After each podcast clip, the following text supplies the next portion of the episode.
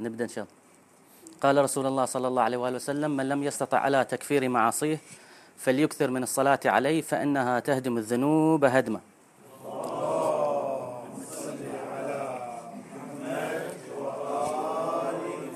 استعرضنا في الجلسات الماضية مجموعة من الاعتراضات اللي يعتقد الملحدين أن هي اعتراضات تدفعنا إلى الإلحاد. لكن بعد ما نظرنا في هذه الاعتراضات لقيناها آه، أن هي مجرد أوهام. ما فيها أي شيء يجبرنا على أن إحنا نرفع اليد عن الأدلة اليقينية اللي عرضناها في الجلسة الأولى على إثبات وجود الله. لكن يبقى في اعتراض أخير آه، ما ناقشناه ولا تعرضنا له اللي هو مسألة التطور. هذه المسألة مثل ما هو معروف آه، مسألة مصيرية بالنسبة إلى الملحدين. بل ما نبالغ إذا قلنا أن هي العمود الفقري للإلحاد. واللي يتبع أدبيات الملحدين يشوف أن هذه المسألة لها تشعبات كثيرة. لهذا ما نقدر نمر عليها مرور كرام. فاللي ارتئينا أن نسوي الليلة هو أن نخصص الجلسة كامل لمناقشة هذا الموضوع. حتى في النهاية نشوف هل موضوع التطور فعلا يجبرنا على إن إحنا نرفع اليد عن الأدلة وننكر وجود الله ولا إنه هو حاله حال باقي الاعتراضات مجرد أوهام في أفضل حالاته. نبدأ اولا بالنسبة إلى هذه النظرية، شنو هي نظرية التطور باختصار شديد؟ النظرية هي ك... النظرية هي كالتالي. في عالم أحياء اسمه تشارلز داروين آه، عالم بريطاني آه، سافر إلى مجموعة من البلدان ودون ملاحظات في آخرها ألف كتاب اسمه أصل الأنواع وطرح هذا الكتاب سنة 1859 مفاد كتابه كان التالي يقول الكائنات الحية اللي نشوفها كلها هذه مو هي كانت بهذه الصورة من أولها بهذه الطريقة لا. اللي حصلنا هي تطورت من نوع واحد كان في أصل واحد للمخلوقات كلها أو للكائنات كلها من هذا الأصل تفرعت وتطورت إلى ما صارت بالصورة اللي إحنا نشوفها اليوم. إذا المسألة مو مسألة خلق إنما هي مسألة تطور بحسب نظرهم. ويقولون لنا أن هذه معضلة بالنسبة لكم أنتم اللي تعتقدون بأن الله خلق الكائنات الحية فما لكم حسب كلامهم مخرج من هذه المعضلة وهذا اللي راح نحاول نناقشه في هذه الجلسة. إحنا نقول مسألة التطور أبدا ما تضرنا ولا آه، يعني تشوش علينا في أي شيء. ليش؟ نقول لأن هذه النظرية إذا ناقشناها من ثلاث محاور وقدرنا نجاوب على ثلاث تساؤلات هذه النظرية تتفكك خلاص ما عاد تضرنا بأي حال من الأحوال. شلون؟ التساؤلات اللي إحنا نحب نناقشها الليلة هي ثلاثة. التساؤل الأول لأي درجة إحنا نقدر نعتمد على آه، علماء الطبيعة؟ لأي درجة نقدر نسلم لهم ونتبعهم وإحنا مغمضين عيوننا وناخذ منهم النتائج؟ لأي درجة نقدر نسوي هذا الشيء؟ هذا هو السؤال الأول. السؤال الثاني هل الأدلة اللي تسند نظرية التطور هي أدلة يقينية ولا هي أدلة ظنية؟ هذا السؤال الثاني. أما السؤال الثالث والأخير نظرية التطور بما هي هي؟ هل تعارض فكرة الخلق ولا لا؟ نبدأ أول شيء بالنسبة إلى السؤال الأولي. لأي درجة نقدر إحنا آه نسلم إلى علماء الطبيعة ونصدقهم في كلامهم من غير ما نتبع الأدلة؟ الجواب هو بطبيعة الحال كل العلماء في عندهم جنبة بشرية. وبما أن هذه الجنبة البشرية موجودة إذا إحنا لازم يعني كل بين فترة والثانية ندقق في الأدلة اللي تعرض علينا من قبل العلماء. هذا في الحالات الطبيعية. إذا واحد يطلع على أحوال علماء الطبيعة راح يشوف أن المسألة أكبر من كذي. علماء الأحياء وعلماء الفيزياء وباقي العلماء يشوف أن المسألة أخطر من مجرد آه، جنبة بشرية. المسألة هي توصل أحيانا إلى التقديس بل توصل إلى الإرهاب الفكري بل توصل إلى التلاعب بالأدلة والنتائج العلمية. شلون؟ راح نعرض مجموعة من الشواهد والأدلة على هذا الادعاء. اللي يبي يقدر يروح لوثائقي موجود على اليوتيوب اسمه Expelled No Intelligence Allowed. هذا الوثائقي طلع سنة 2008 قابل مجموعة من العلماء واحد من العلماء اللي قابلهم هو آه، ديفيد برلينسكي. هذا العالم اللي هو باحث أكاديمي في علم الرياضيات وفي علم الأحياء قال التالي راح أخذ بعض آه، مضمون عباراته اللي قالها في هذا الوثائقي وقالها بعد في محاضرات ومناظرات ثانية بالنسبة له. يقول من الملاحظ أن العلماء اليوم يقولون ما يريده ممولونهم بغض النظر عن معطيات بحوثهم. الأبحاث العلمية ليست بأجمعها موضوعية بل كثير منها ممنهج ولها توجه مسبق ويكثر بين العلماء كذلك مداهنة الداروينية ونشرها ومحاربة من يرد يرد عليها. ولا يخفى أن من بروتوكولاتهم المعهودة محاربة الدين والاستخفاف بما يؤيده وإخفاء ما يدعمه. هذه الكلمات جدا قوية من عالم عايش في هذه الأوساط العلمية وعارف دهاليزهم وعارف سيرتهم. لكن يمكن يجي لنا إنسان يقول لنا هذه مبالغات وما يصير أنتم أصلا تسلمون للعلماء ونقول هذا الكلام صحيح. إحنا ما راح نسلم للعلماء، نبي نشوف هل في شواهد تأكد الكلام اللي يقوله ولا لا؟ الجواب عندنا شواهد كثيرة ما لها عد ولا إحصاء. راح أذكر بعض الشواهد اللي تأكد لنا الكلام اللي قاله ديفيد برلينسكي. شاهد راح أجيبه من القدماء علماء القدماء وواحد راح وشاهد ثاني راح أجيبه من العلماء المتأخرين. بالنسبة إلى العلماء القدماء المثال أو أحلى مثال نقدر نقدمه هو المثال اللي صار مع إسحاق نيوتن. إسحاق نيوتن معروف العظيم الفيزيائي. كان عنده نظرية بأن الضوء هو عبارة عن جزيئات. هذه النظرية قدمها في كتابه Opticks. وهذه النظرية تمت بدون نقاش لمدة 100 سنة. إلى ما جاء في سنة 1801 عالم اسمه توماس يونغ وقدم نظرية تعارض النظرية اللي جابها إسحاق نيوتن. العلماء لما سمعوا هذه النظرية من توماس يونغ وتوماس يونغ قدم أدلة عليها سندها. واحدة من الأدلة اللي قدمها هي double double slit experiment هذه اللي هي متاحة للجميع. أي واحد يقدر يطبق هذه النظرية ويكتشف فعلا إن الضوء مو جزيئات مثل ما يقول إسحاق نيوتن. إنما الضوء هو آه، تموجات مثل ما يقول توماس يانج لكن مع هذا الجماعة علماء الطبيعة ما راحوا قالوا ترى إحنا أصحاب الدليل اينما ما نميل؟ لا الجماعة كلهم راحوا طعنوا في توماس يانج شلون أنت تخالف إسحاق نيوتن؟ وبأي حق؟ وشنو مستواك العلمي؟ وبدأوا يتكلمون مثل هذا الكلام. اللي حصل إن آه، في مشهد رائع حصل ذاك الوقت من توماس يانغ نفسه. يعرض لنا في هذا الكتاب Understanding the Properties and Behavior of Cosmos صفحة 111 يعرضنا المشهد التالي. شوف شلون.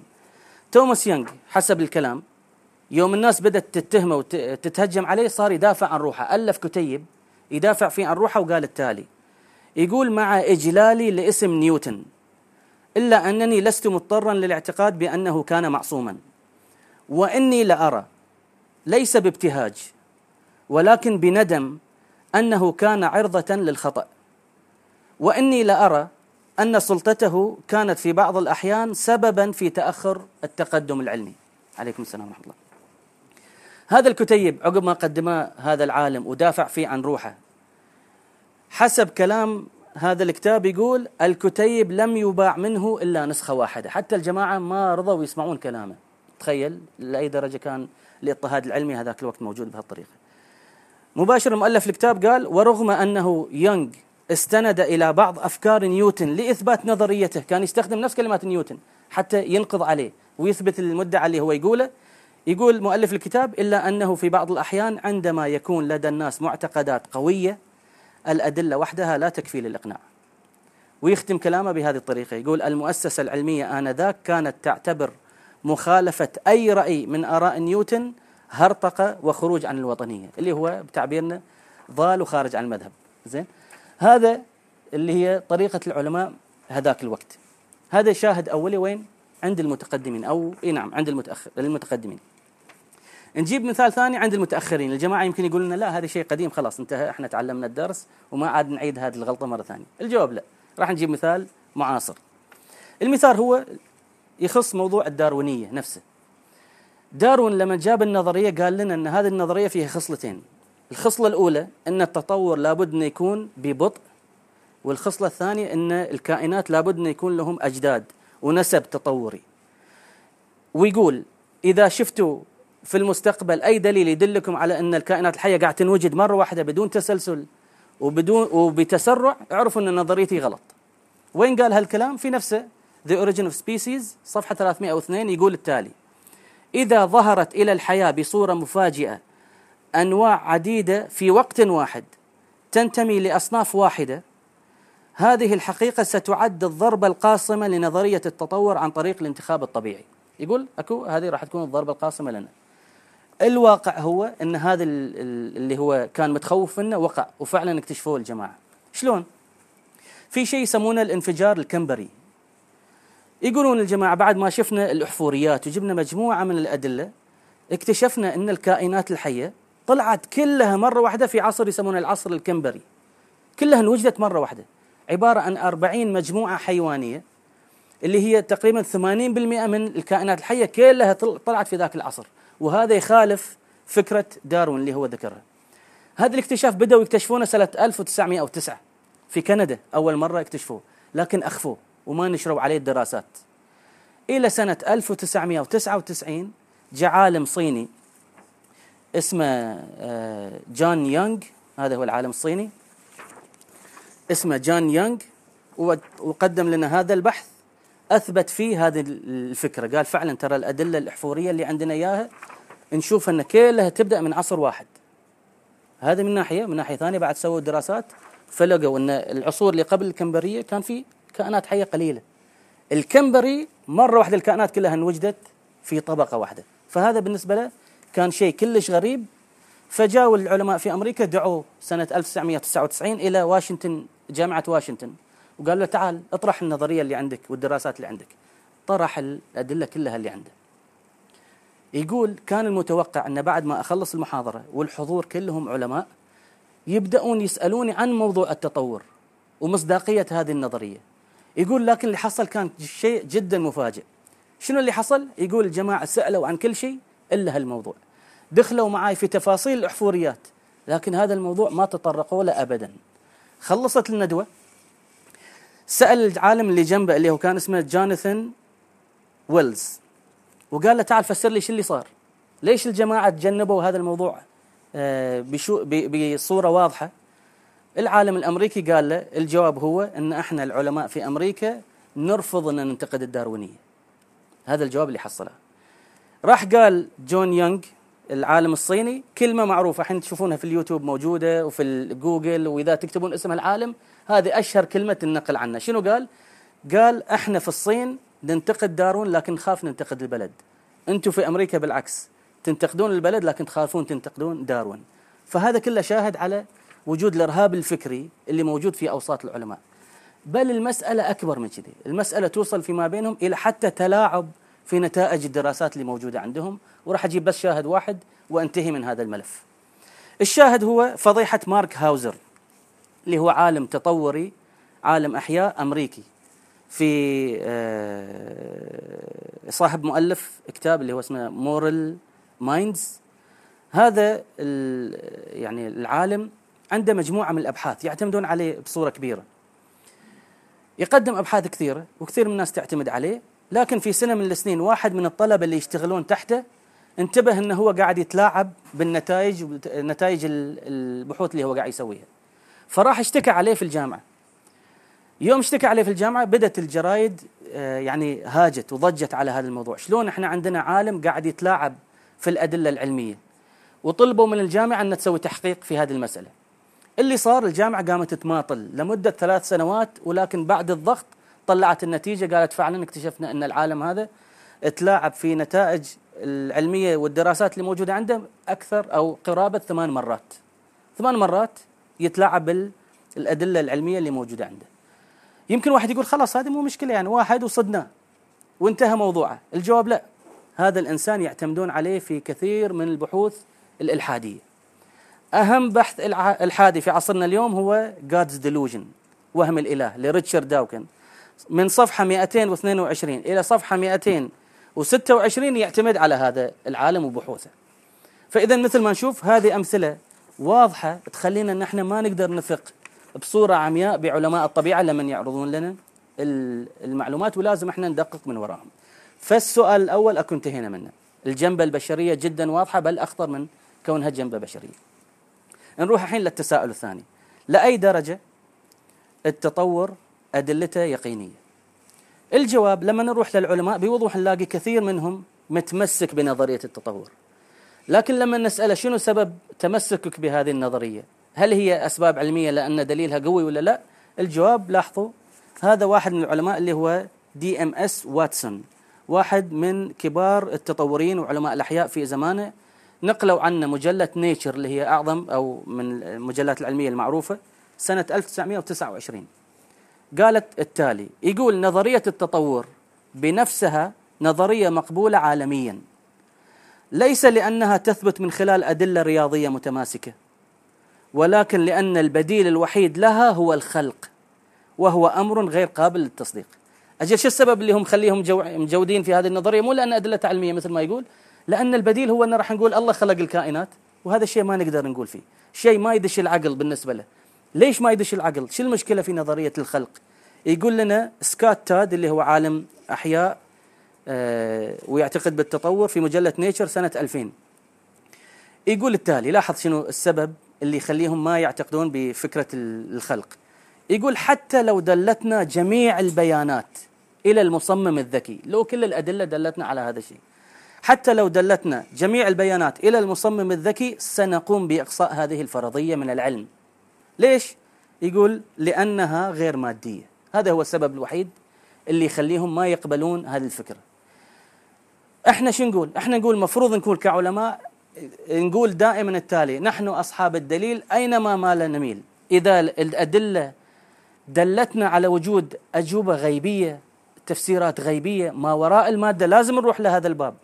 ما نسكر أي باب كل الأبواب لازم تكون مفتوحة فوين ما ودانا الدليل لازم نروح. لكن الجماعة قاعد يقولون هذا الباب إحنا مسكرينه ما نبي نفتحه ما نبي أي تفسيرات فيما وراء المادة. تعالوا يا جماعة شلون تفسرون الروح؟ شلون تفسرون المشا... المشاعر؟ شلون تفسرون الجمال لما واحد يشوف شيء يحسه جميل؟ شلون تفسرون هذا الشيء؟ ما له تفسيرات مادية. الجماعة يقولون والله إحنا ملتزمين بهذا النهج. لهذا كثير من الناس يقولون ترى هذه لعبة هذا مو بحث علمي هذا لعب. وواحد من الناس اللي اعترف بأن هذا لعب هو من كبار التطورين في زماننا اللي هو ريتشارد ديكرسون سنة 1992 في مجلة علمية يتكلم عن هذه المسألة وهذا الإنسان متطرف من ناحية آه، الفكرة الداروينية هو يعتقد فيها بتطرف. يقول الرجال لاحظوا شلون كلماته؟ العلم هو في الأساس لعبة. لعبة تحتوي على قاعدة واحدة مهيمنة. شنو هي هذه القاعدة الوحيدة اللي تقولون ما راح تنكسر راح تلتزمون فيها للنهاية؟ يقول القاعدة هي دعونا نرى إلى أي مدى وإلى أي حد نستطيع أن نفسر الظواهر الطبيعية على عن طريق مسببات فيزيائية ومادية محضة دون أن ندخل عامل ما وراء المادة. هذه هي اللعبة اللي هم قاعد يلعبونها معنا فلهذا إحنا نقول لازم ندقق في هذه الكلمات ولازم نشوف أدلتهم. لما ينكرون ليش قاعد ينكرون؟ ولما يستبعدون ليش قاعد يستبعدون؟ هل هي أسباب موضوعية ولا لا؟ هذه الحين كلمات واضح أن الجماعة ما عندهم أسباب موضوعية في هذه الناحية. لكن الحين نجي لسؤالنا الأساسي. قاعد نقول هل نظرية التطور واصلة إلى حد اليقين ولا لا؟ هذا واحد من العلماء التطوريين آه، جيرالد كيركت في آه، واحد من البحوث العلمية. وهذا الكلام اللي إحنا راح نقلله موجود له صوت وصورة في اليوتيوب. يقول بالنسبة إلى التطور لأي درجة هو أدلته قوية ولا لا؟ يقول الأدلة التي تؤيد التطور ليست قوية بما يكفي لتكون أي شيء أكثر من فرضية. مو بقوية لدرجة اللي نقول هي حقيقة علمية ولا شيء لا هي مجرد فرضية في النهاية. لهذا هذه الفرضية قابلة للتغيير والتعديل. وهذا اللي يقرونه كل علماء اليوم بما فيهم ريتشارد داوكن المتحمس للإلحاد. والمتحمس للداروينية. والعالم الأحياء اللي حصل جائزة نوبل يقول لنا في كتابه A Devil's Chaplain صفحة 81 يقول التالي. لاحظ. يقول ربما يكون داروين قد انتصر في نهاية القرن العشرين. ولكن علينا أن نعترف بإمكانية ظهور حقائق جديدة تجبر خلفائنا في القرن الواحد والعشرين على التخلي عن الداروينية أو تعديلها لأبعد مما نتصور. فإذا إذا النظرية قابلة أنها تتغير بل أنها تنقض. إذا هي مو حقيقة علمية هذه ولا هي مبنية على يقين. هذا اعتراف من ريتشارد داوكن. أجل وين هذا الكلام اللي دائما يقول لنا ترى التطور مبني على يقين وأدلة يقينية وكذا؟ شلون نقدر نفسر هذا الكلام؟ أقول جواب من عندي في ظني أنه يكون هذا هو السبب اللي يوفق ما بين كلمات العلماء كلهم لما يتناقضون بينهم وبين بعضهم بعض. لأن راح تلاقون علماء ثانيين يقول لك لا التطور يقيني منهم ريتشارد داوكن. في مكان ثاني يقول اللي ما يعتقد بالتطور هذا واحد ما يحترم عقله. هذا ريتشارد داوكن في هني يروح يتكلم على أنها هي فرضية. لكن على أي حال احتمال طريقة التوفيق فيما بينهم هي التالي. الجماعة لاحظت في الأعم الأغلب خصوصا في مناظراتهم ومحاضراتهم في اليوتيوب لاحظتهم أنهم دائما يسوون التالي المغالطة التالية. يتكلمون على على ال macro evolution لكن لما يقدمون الدليل يقدمون الدليل على ال micro evolution. شنو الفرق بين ال macro evolution وال micro evolution؟ ال micro evolution هو التأقلم. إنه يجي طير مثلا يحتاج إن منقاره يطول عشان يبدأ يأكل فالتطور يعني يتأقلم مع الجو اللي هو عايش فيه والوضع اللي هو عايش فيه فالمنقار يطول.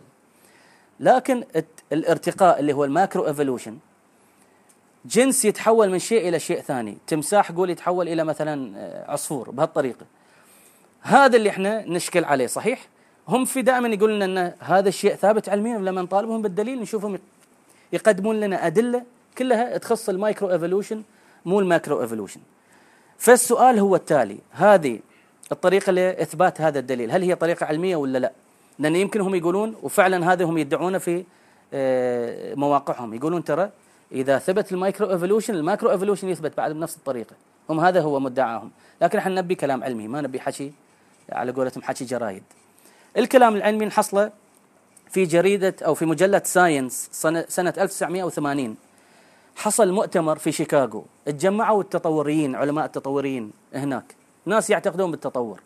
شنو كان محور البحث مالهم؟ محور البحث كان هو هذا. اللي ينقل لنا الكلام عالم تطوري اسمه روجر لوين يقول لنا السؤال المحوري في مؤتمر شيكاغو هو ما إذا كان الاستقراء ميكانيكيا ال micro evolution ممكن أن تكون تفسير لظاهرة التطور الكلي اللي هو ال macro evolution. شنو يقول هو؟ الجواب ببساطة هو كلا. هذه النتيجة اللي طلعوا منها في المؤتمر إن ال micro evolution ما يدل على ال macro evolution. لهذا أي إنسان اليوم يعتقد بالتطور بناء على ال micro evolution خلي يعرف إنه هو الدليل اللي يعتمد عليه مو دليل علمي. هذا دليل مشاعري. إحنا نسميه كذي دليل مشاعري. لكن الملحدين شنو سموه؟ هذا واحد من الملحدين مايكل روس معروف اللي هو متخصص في فلسفة العلوم.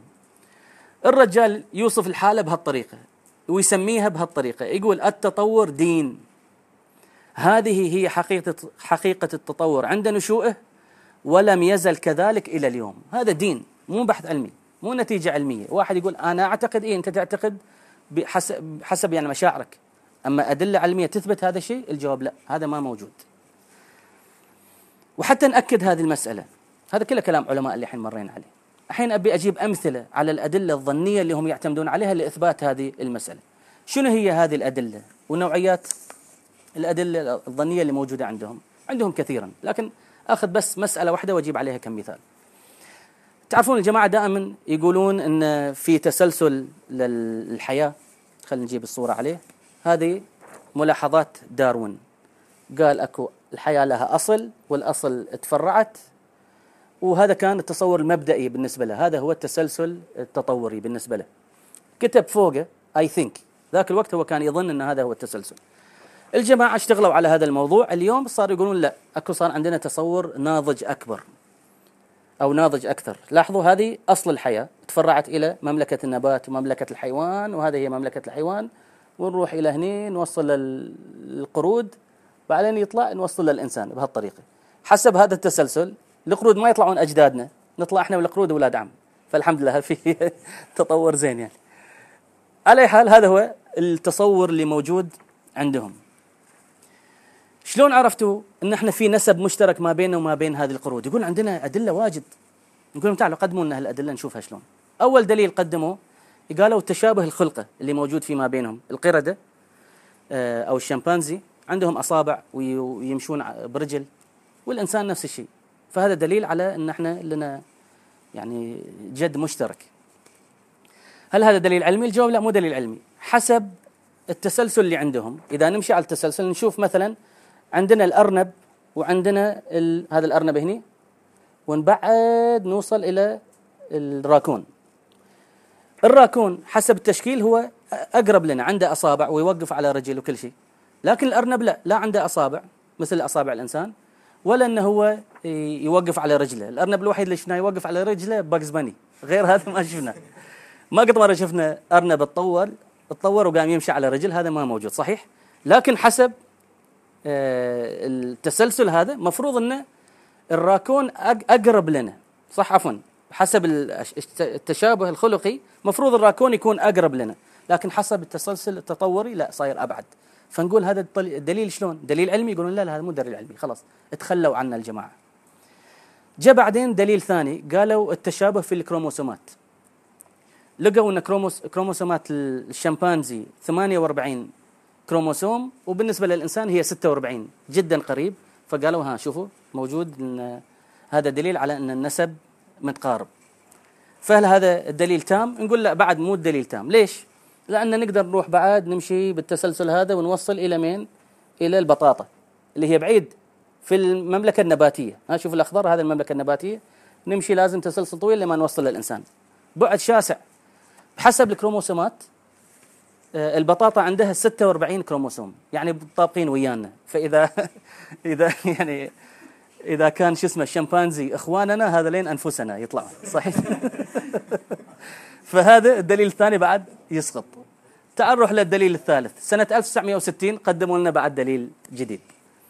شنو الدليل الجديد؟ هذا قالوا آه، التشابه في المناعة. إذا ناخذ البروتين في الكائن الحي مثلا الشمبانزي ونحطه في الإنسان نشوف طريقة يعني المناعة اللي تستوي في الأخير تدل على وجود تشابه فيما بينهم. شنو نسبة التشابه؟ قالوا نسبة التشابه هي 70% فهذا دليل الجماعة يعتقدون.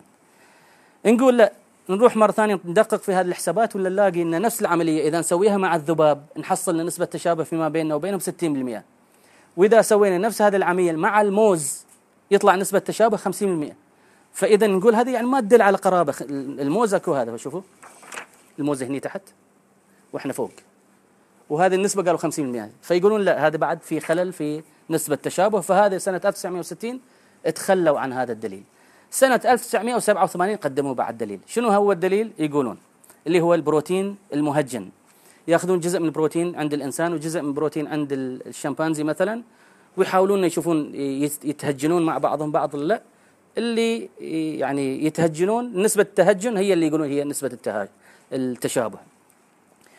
فشنو صار؟ سووا هذه التجربة ما بين الإنسان والشمبانزي وصلت إلى نسبة 98.5% يعني حسب كلامهم نطلع قرود إلا شوي لكن المشكلة هي شنو؟ بحسب التسلسل إحنا أقرب إلى القرود من الفئران يوم جاوا سووا هذه الدراسة مع الفئران إيش شافوا؟ شافوا أن الفئران متشابهة ويانا ب 99% أقرب لنا من الشمبانزي فقالوا تعال هذه مشكلة مو بس كذي وقفت لهالدرجة شيكوها ويا الموز لقوها 90% شيكوها ويا الاسفنج المائي تحت الاسفنج المائي.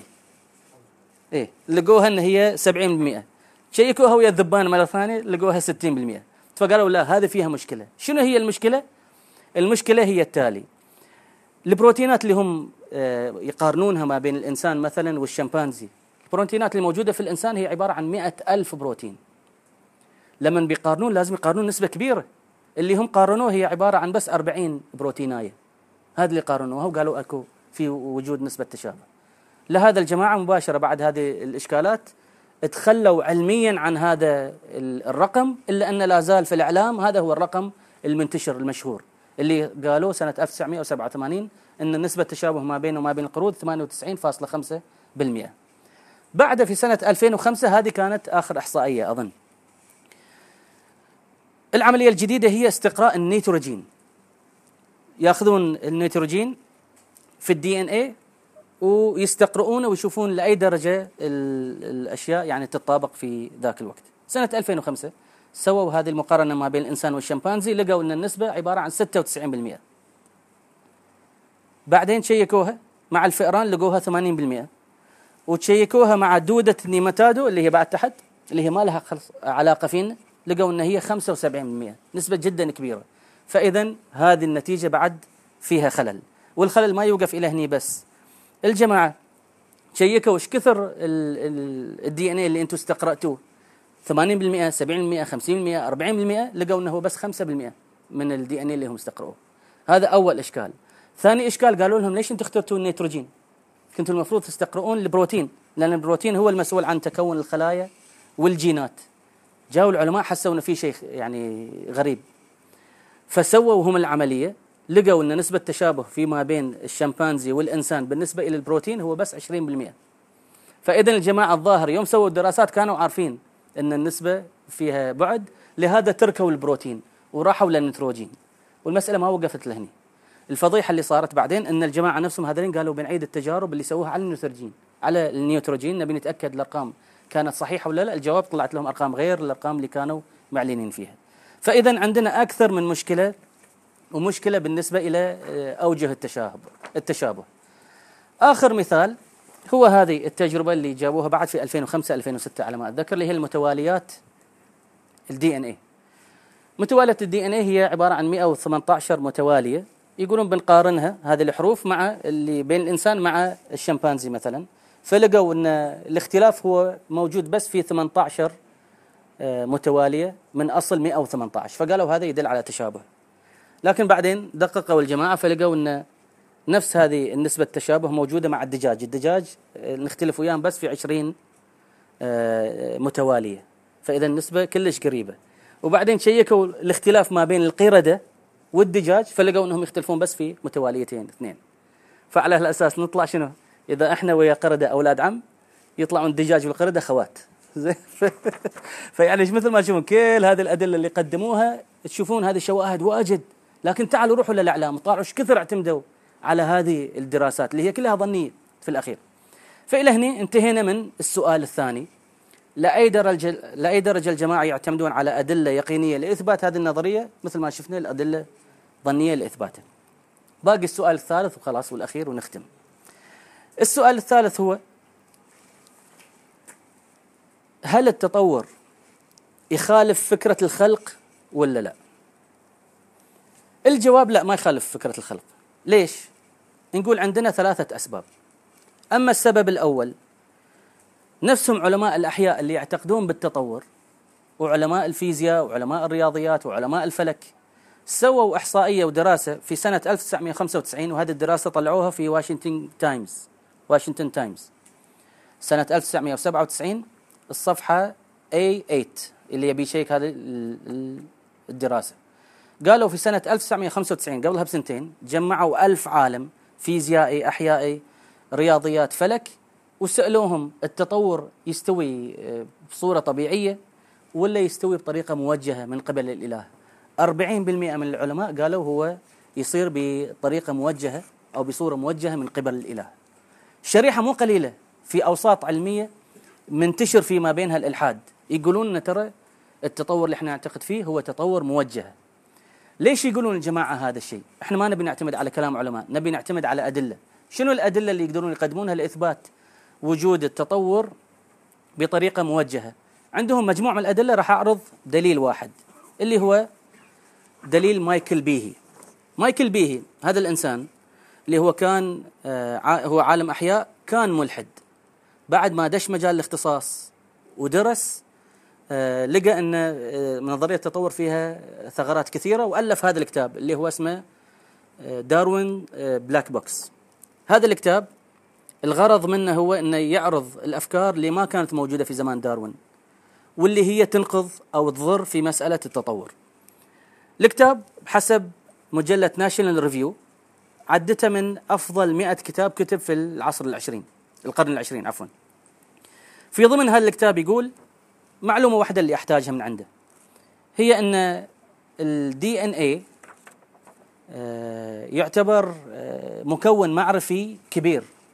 الجرام الواحد من ال DNA المعلومات اللي فيه ما يشيلها 100 أو آه، ما يشيلها ألف مليار DVD تخيل آه، مكون معرفي ضخم. وهذا المكون المعرفي الضخم يلاحظون العلماء أنه هو صاير منظم بطريقه منظمة مو مكتوب بطريقة عشوائية. وهذا مؤشر جدا مهم على أن اللي رتب لنا هذه الأمور لابد انه يكون آه، عقل ذكي. هو اللي رتب هذه ال DNA بهذه الطريقة. شنو نقصد بهذا الكلام؟ لاحظوا مثلا إذا نشوف برمجيات الكمبيوتر سي بلس بلس جافا أي شيء. إحنا بالنسبة لنا هي مجرد أرقام وحروف. ممكن نتصور ان هي يجي إنسان يطقطق على الكيبورد ويطلع مثل هذا الكلام. لكن إذا جاء إنسان مختص في البرمجة وقرأ هذا الكلام مباشرة هو راح يستنتج ان ترى في عقل ذكي وراء هذا الكلام وهذا ما جاي عن طريق عشوائي. نفس الشيء بالنسبة للغة المصرية القديمة. نشوفها نقدر نقول مجرد رسم واحد جو شخبط ومشى لكن بعد ما فكوا هذه الشفرات لقوا ان وراء هذه الرسومات حضارة كاملة وحضارة متطورة. نفس هذه الفكرة الجماعة قاعد يشوفونها في وين؟ في ال DNA يقولون ال DNA عبارة عن لغة فيها حروف. من خلالها فعلا نقدر نستقرأ آه، معلومات معرفية كبيرة وجاية كلها بطريقة منظمة وموجهة. ولهذا Bill Gates عنده كلمة معروفة يقول إن ال DNA هو مثل البرمجيات اللي عندنا لكن متطور بصورة متطوره أكثر. هذا اللي مشتغل في البرمجيات فاهم شنو مثل هذا الكلام. ولهذا تكلمنا عن فرانسيس كولينز المرة الماضية. العالم الملحد اللي بعد ما دش لمجال الاختصاص ترك الإلحاد وآمن بالله. عنده هذا الكتاب اللي ألفه سنة 2005 أو نشره بسنه 2005 اسمه The Language of God لغة الإله. كل الكتاب يعتمد على هذه الفكرة إن ال DNA يقول هي عبارة عن لغة مو أشياء عشوائية. راح أجيب المعادلة اللي هو قدمها في هذا الكتاب. أهم معادلة قالها هو التالي. قال الانتخاب الطبيعي natural selection جاء من الطفرات العشوائية. Random mutation. فإما أن نعتقد بالصدفة أو بالخلق الموجه. وبما ال الاحتمالات الرياضية استحالت الصدفة إذا لم يبقى لدينا إلا الخلق الموجه.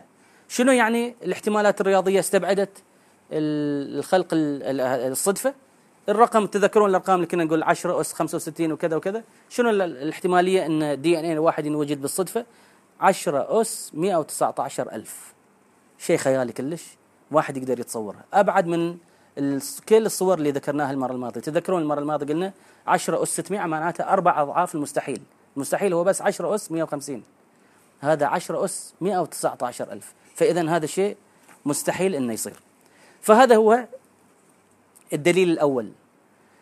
هل إن التطور يخالف الخلق؟ الجواب لا. ليش؟ نقول سببنا الأول إن الخلق موجه أو التطور عفوا موجه ومنظم. فهذا يدل على وجود خالق ما يدل على عشوائية. هذا دليلنا الأول. دليلنا الثاني إن التطور ما يفسر لنا وجود عقل. شنو هو هذا الدليل؟ هذا الدليل قدم لنا إياه ألفريد والس اللي هو هذا الإنسان. ألفريد والس هذا هو وهذا داروين. اللي صار بالنسبة إلى نظرية التطور داروين أو والس هو اللي اكتشف هذه النظرية لكن داروين هو اللي نشرها وفيما بينهم مراسلات. يعني والس مو زعلان على الموضوع عادي عنده المهم إن هذه الفكرة انتشرت زين. لكن الجماعة سافروا مع بعض يعني كل واحد سافر لمنطقة لبلدة غير عن ثانية رحلة غير عن ثانية ووصلوا نفس النتيجة في الأخير ان في تطور بالنسبة إلى البدن. لكن الشيء اللي اختلفوا عليه هو أن التطور يشمل بس البدن ما يشمل العقل. ألفريد والس كان يقول لا التطور ابدا ما يشمل العقل ولا يفسر وجوده. ليش؟ قدم هذا الدليل. قال التطور بحسب اللي إحنا شفناه يجي للموجود بحسب الحاجة بس. إذا الطير يحتاج منقار آه، طول معين لياكل يطول منقاره بهذا المقدار وبس. إذا احتاج إنه يقصر يقصر بقدر الحاجة وبعدين يوقف. ما يتم يتطور بهذه الطريقة.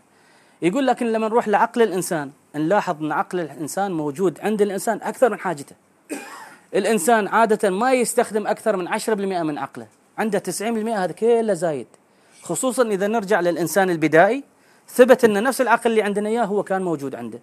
وكان ما يستخدم منه إلا قول كم 2 3 4 5% والباقي كله زيادة. أجل هذا شلون تطور؟ لو كانت المسألة عن طريق التطور ما كان حصل هذا كله صحيح؟ فهذا هو كلمة والس يقول التالي. يقول وعلى هذا الأساس العقل الإنساني لم يكن نتيجة تطور بل نتيجة نفخة إلهية. هذا كلام والس اللي جاب النظرية. وهذا هو سببنا الثاني لأن نظرية التطور ما تخالف الخلق. باقي السبب الثالث والأخير. السبب الثالث هو أن نظرية التطور ما تفسر لنا وجود الكون. حتى لو قلنا أن خلاص مو الله اللي خلق هذه الكائنات راح يظل السؤال موجود مين خلق الكون بقايا الكون؟ لهذا تشارلز داروين هو اللي جاب لنا هذه النظرية. كان يقول لنا فعلا نظريتي ما تنفي وجود خالق لأن عندنا ما زال آه، لكل حادث محدث ومين أوجد لنا هذا الكون. لاحظوا كلمته في السيرة الذاتية مالته صفحه 60 يقول التالي يقول مصدر آخر لإثبات وجود الله. مرتبط بالسببية وليس بالمشاعر. وهذا الطريق يعجبني لأنه له قيمة أكبر. وهو يأتي من الصعوبة الشديدة أو استحالة تصور هذا الكون الهائل والرائع بما في ذلك الإنسان الذي يتمتع بقدرة النظر إلى الماضي وإلى المستقبل إما نتيجة صدفة أو نتيجة ضرورة. بعدين يقول هذا الانعكاس هذه الصورة اللي هو قاعد يشوفها تجعلني أشعر أشعر بالاضطرار للبحث عن السبب الأول ذو العقل الحكيم الذي يماثل عقل الإنسان لذا أستحق أن أسمى مؤمنا. فيقول شوفوا هذا الدليل أن لكل حادث محدث والكون موجود هذا هو الدليل اللي يجذبني أن أنا أقول أن الله موجود. فإذا نظرية التطور اللي جابها داروين ما منعته أنه هو يعتقد بوجود الله. بل أكثر من كذي.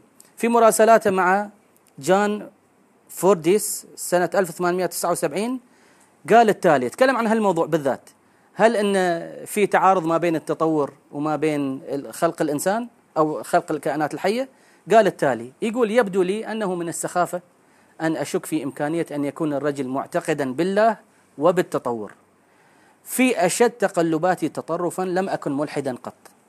هذه كلماته. باقي كلمته الأخيرة اللي هي جدا مهمة قاعد يتكلم عن التطور، يقول أصلا التطور ما ينفي لك وجود خالق بل بالعكس يعطيك عظمة هذا الخالق اللي قدر يخلق كائنات حية بهذه الطريقة وعطاها القابلية أنها تتطور إلى هذه الصور اللي إحنا قاعد نشوفها. بالنسبة له كان هذا دليل قوي على عظمة الله. لاحظوا كلمته؟ في نفس كتابه The Origin of Species الطبعة الثانية والثالثة والرابعة والخامسة والسادسة موجودة. الطبعة الأولى ما موجود فيها هذا الكلام. يقول في آخر فقرة من كتابه هنالك عظمة في هذه النظرة إلى الحياة ذات الصلاحيات المتعددة. بعد أن تنفست بداية من قبل الخالق في أنواع قليلة في نوع واحد من أشكال بسيطة جدا إلى أشكال لا نهاية لها في الجمال والروعة وما زالت تتطور. يقول هذه عظمة أصلا في الخلق فهي ما تدل على إن هي تنفي وجود الخالق. فإلى هني انتهينا من الأسئلة الثلاث. نسترجع أو نستحضرها مرة ثانية بشكل سريع. السؤال الأول لأي درجة نقدر ناخذ كلام العلماء وإحنا مغمضين؟ الجواب قلنا بسبب الجانب البشري اللي موجود فيهم ما نقدر نسوي هذا الشيء ولازم نراعيه. السؤال الثاني آه، لأي درجة الأدلة اللي تسند التطور هي أدلة يقينية؟ الجواب اللي لقيناه من العلماء بما فيهم ريتشارد داوكن إن النظرية قابلة للنقد في المستقبل اذا هي مو نظ... مو آه، حقيقة أو هي مجرد فرضية. السؤال الثالث هل نظرية التطور تخالف فكرة الخلق الجواب اللي حصلناه من داروين صاحب الفكرة ومن والس ومن فرانسيس كولينز ومن مايكل بيهي هذا العلماء المتخصصين اللي عندهم جوائز نوبل وغيرها يقولون لنا ترى ما في علاقة ولا في تعارض ما بين التطور وما بين فكرة الخلق. لهذا نقدر الحين نقول بدون تكلف إن التطور هو مجرد أوهام ما تجبرنا على إن إحنا نرفع اليد عن الأدلة اليقينية اللي عرضناها في أول جلسة، اللي أهمها كان أن لكل سبب مسبب. إلا أن في شيء واحد إن شاء الله ما يطول أكثر من ثلاث دقائق ونختم فيه المجلس. هذه آخر قاعدة لنا بالنسبة إلى الإلحاد. في إشكال طرحه واحد من الملحدين في المحاضرة الأولى في اليوتيوب وأنا وعدت أن راح أختم فيها يعني الجلسة اليوم. فراح يعني أوفي بالوعد اللي وعدته إياه. الرجال يقول أنتم تقولون لكل حادث محدث لكل سبب مسبب إذا كنتم تلتزمون بهذا الشيء أجل مين اللي سبب الله مين اللي خلق الله كل ما نجيب لكم شيء ونقول لكم إن هذا اللي أوجد الكون أنتم سيده تقولون مين اللي أوجد هذا الشيء. نجيب لكم شيء ثاني تقول لنا مين اللي أوجد ذاك الشيء. إحنا كذي نسوي صح؟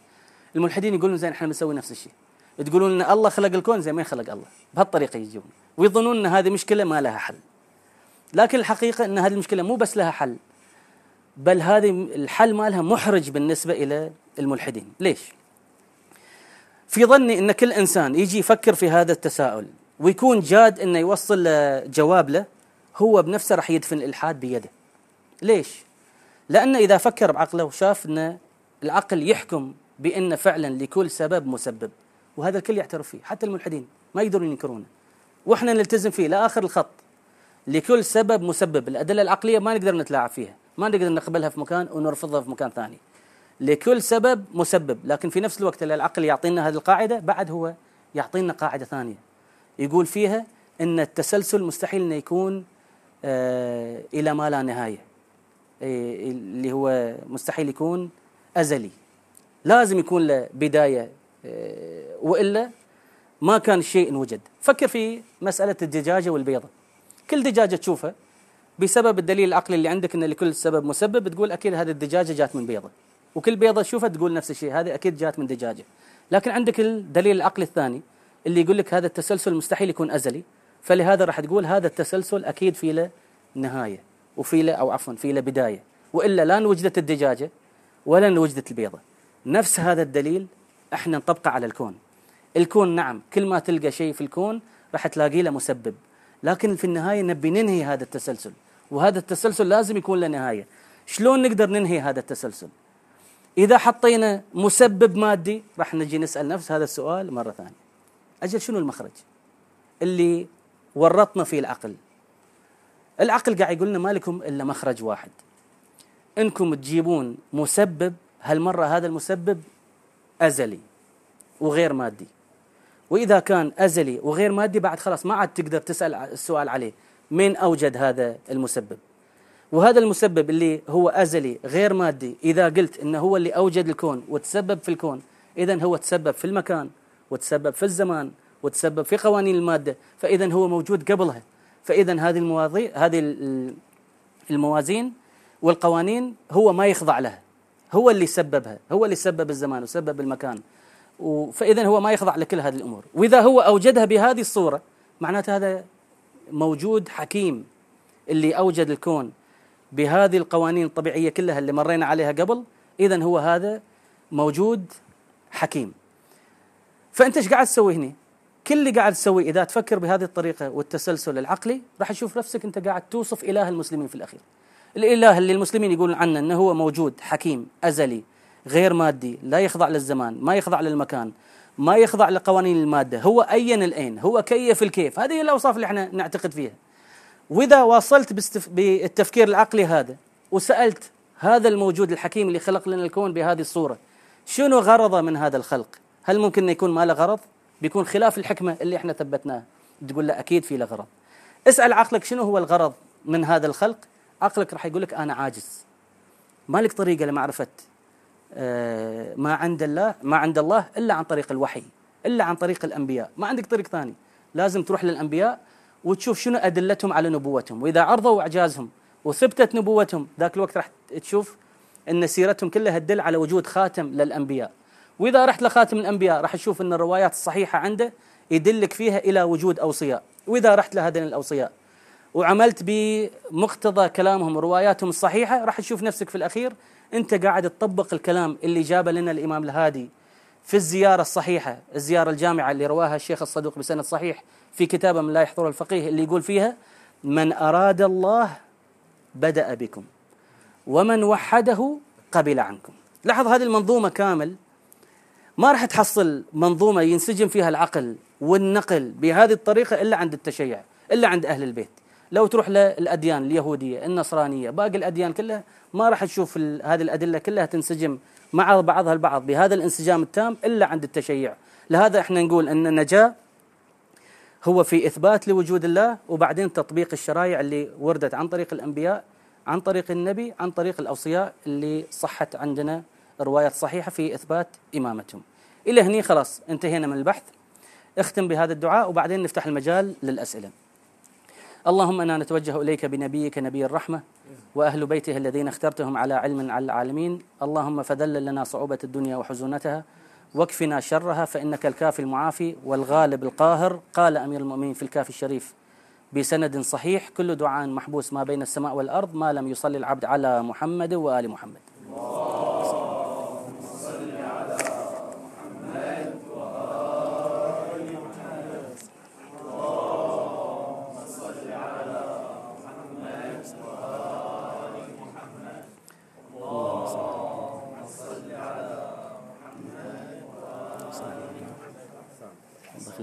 انفاسكم إن شاء الله. الله يخليكم إن شاء الله. تفضل. والديكم الله خير السؤال يعني كمحصلة لما ذكرت في هذا اليوم. يوجد تطور أو لا يوجد تطور؟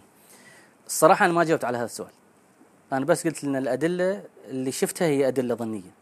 احتمال في أدلة ثانية تثبت هذا الشيء أنا ما شفته لحد الحين. وما زال موجود آه، يعني مجال للعلم إنه يثبت.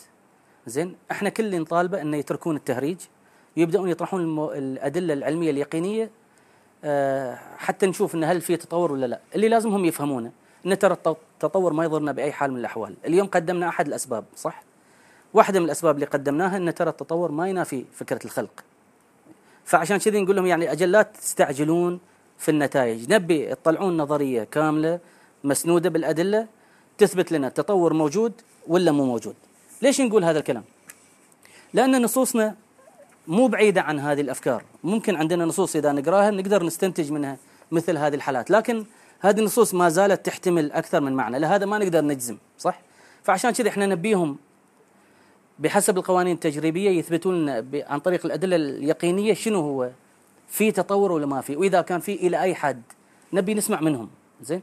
إذا قدروا يعطونا هذه المعلومة ذاك الوقت نجي نقرأ هذه الآيات. وهذه الروايات ونقدر نفهم شنو المعنى منها. أقرأ بعض الآيات اللي يستدل فيها على التطور اللي أنا ما أجزم هي الدل ولا لا.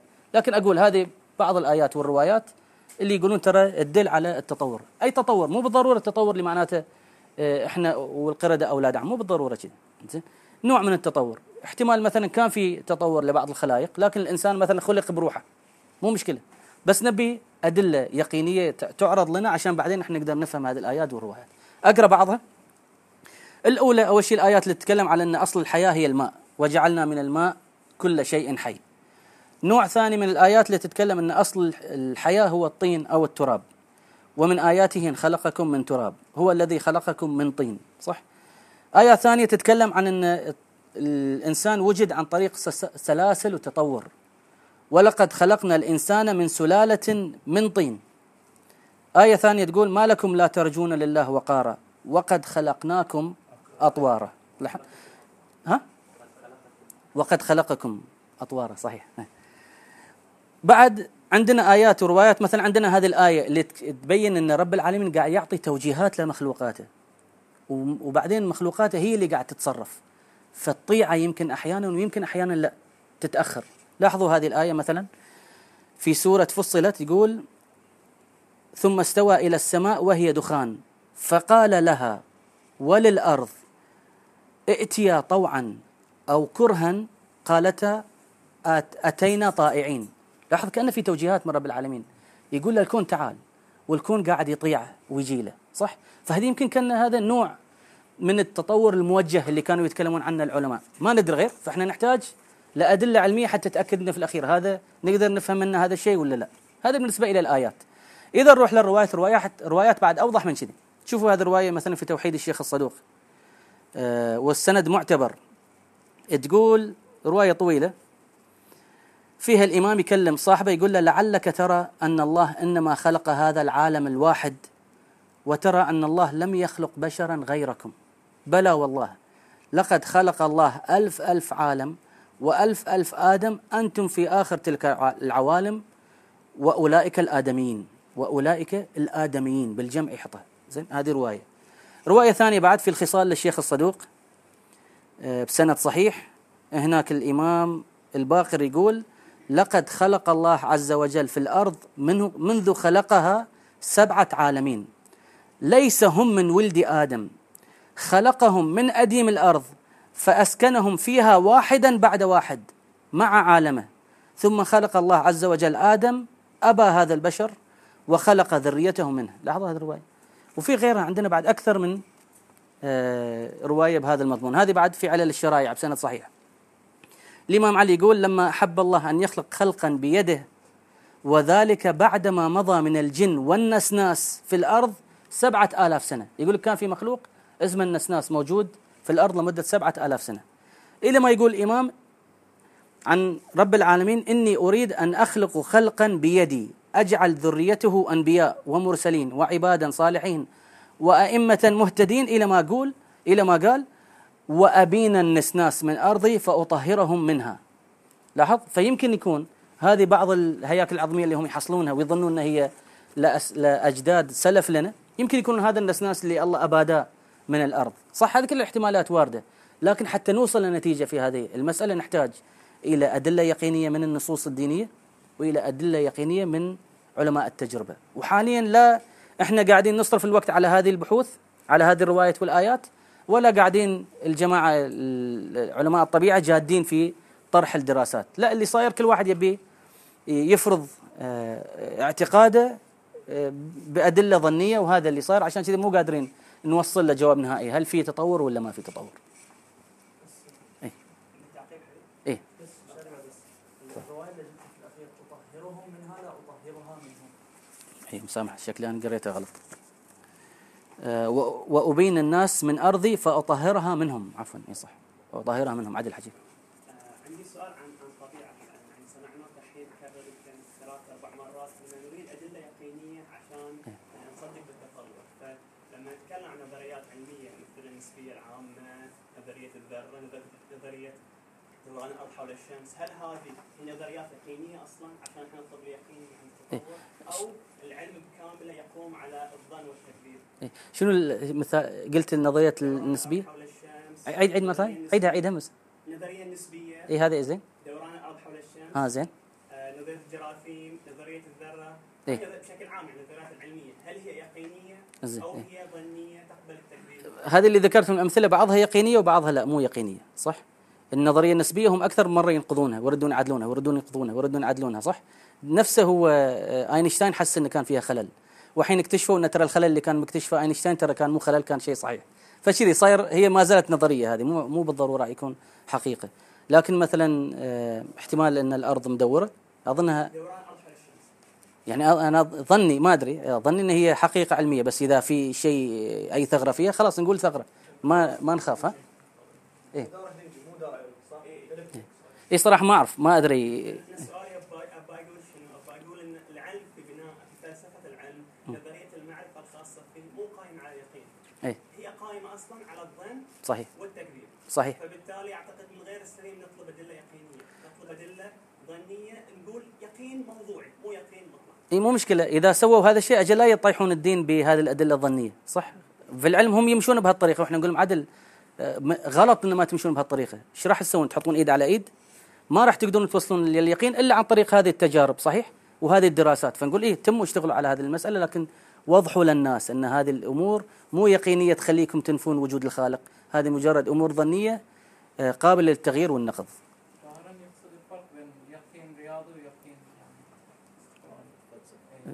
يعني حتى الاستقراء ممكن إنه يوصل ليقين بعد. يعني إيه صحيح. إيه، فأي دليل دليل يقيني هم يبون يقدمونه مو مشكلة نقبلها بس يكون يقيني. هم قاعد يعترفون إن الأدلة اللي عندهم مو يقينية. تفضل أستاذ. دليل إن هذا استحالة أزلية التطور. لو واحد جا قال أنتم مثل ما تقولون إن الله كان ازلي زين وش المانع أقول نفس نفس الفكرة؟ أنا بقول في تطور بس أزلي. زين أنتم نفس الشيء تقولون إن الله كان أزلي. كيف ما تقبلون في تطور أزلي؟ إيه، لأن التطور مادي صح؟ والمادة ما تصير أزلية. مو مو حاط قيد المادة مثلا. آه، ها كان له أصل روحي. نقول خلاص مو مشكلة. نقول إيه. خلاص ما عاد يخالف العقل بهالطريقة. يصير بس نقول له ثبته. عدل؟ فنقبل مو مشكلة بس إنه يثبتونه. ما عندنا مانع. صح. تفضل. عندي مداخلة على السؤال. إيه. يمكن أفضل طريقة للحل مم. أن نبين ملاك العلية. مم. هل الملاك العلية هي الحدوث أو الملاك الإمكان الذاتي إلى مم. فإذا صار ملاك العلية واضح نقول مثلا إذا اعتبرنا الحدوث على المتكلمين فالتطور نتكلم عن أمور حادثة. يعني ما إذا نتكلم عن خالق وهو يكون قديم. أو إذا قلنا بالإمكان الذاتي أو الماهوي فتفترض بأن الخالق هو نفسه الوجود عينه فما في ماهية يعني اشرح أنت أفضل ما في ماهية ما في تركيب يكون أزليا لأن الذاتي لا يعلم. نفس ما تقول أس- ليش الشاي حلو؟ مثلا في سكر سكر ليش حلو؟ سكر سكر. إيه. فذاته هو الوجود بعينه فإما تنفي الوجود كله أو هو في النهاية أفضل يعني. أفضل حل أفضل شرح لها. بيان ملاك العلية إيه، صحيح. لما تقول لكل سبب مسبب مو لكل شيء سبب. إيه، لكل مس... لكل مسبب سبب. إيه صحيح. إيه. إحنا نمشي بهالطريقة نفس ما القرآن يقول تبارك الله أحسن الخالقين. إحنا نتكلم عن الخلق بهالطريقه بالصورة البسيطة. ففعلا الخلق بهذه الصورة لابد انه يكون ل- لكل سبب مسبب لكل حادث محدث. فأي شيء يثبتون أنه هو حادث لابد انه يكون له محدث. الحين إذا هم قالوا أن التطور كان يعني نتيجة سلسلة تطورية. إحنا نقول خلاص مو مشكلة. مين اللي بدأ هذه السلسلة؟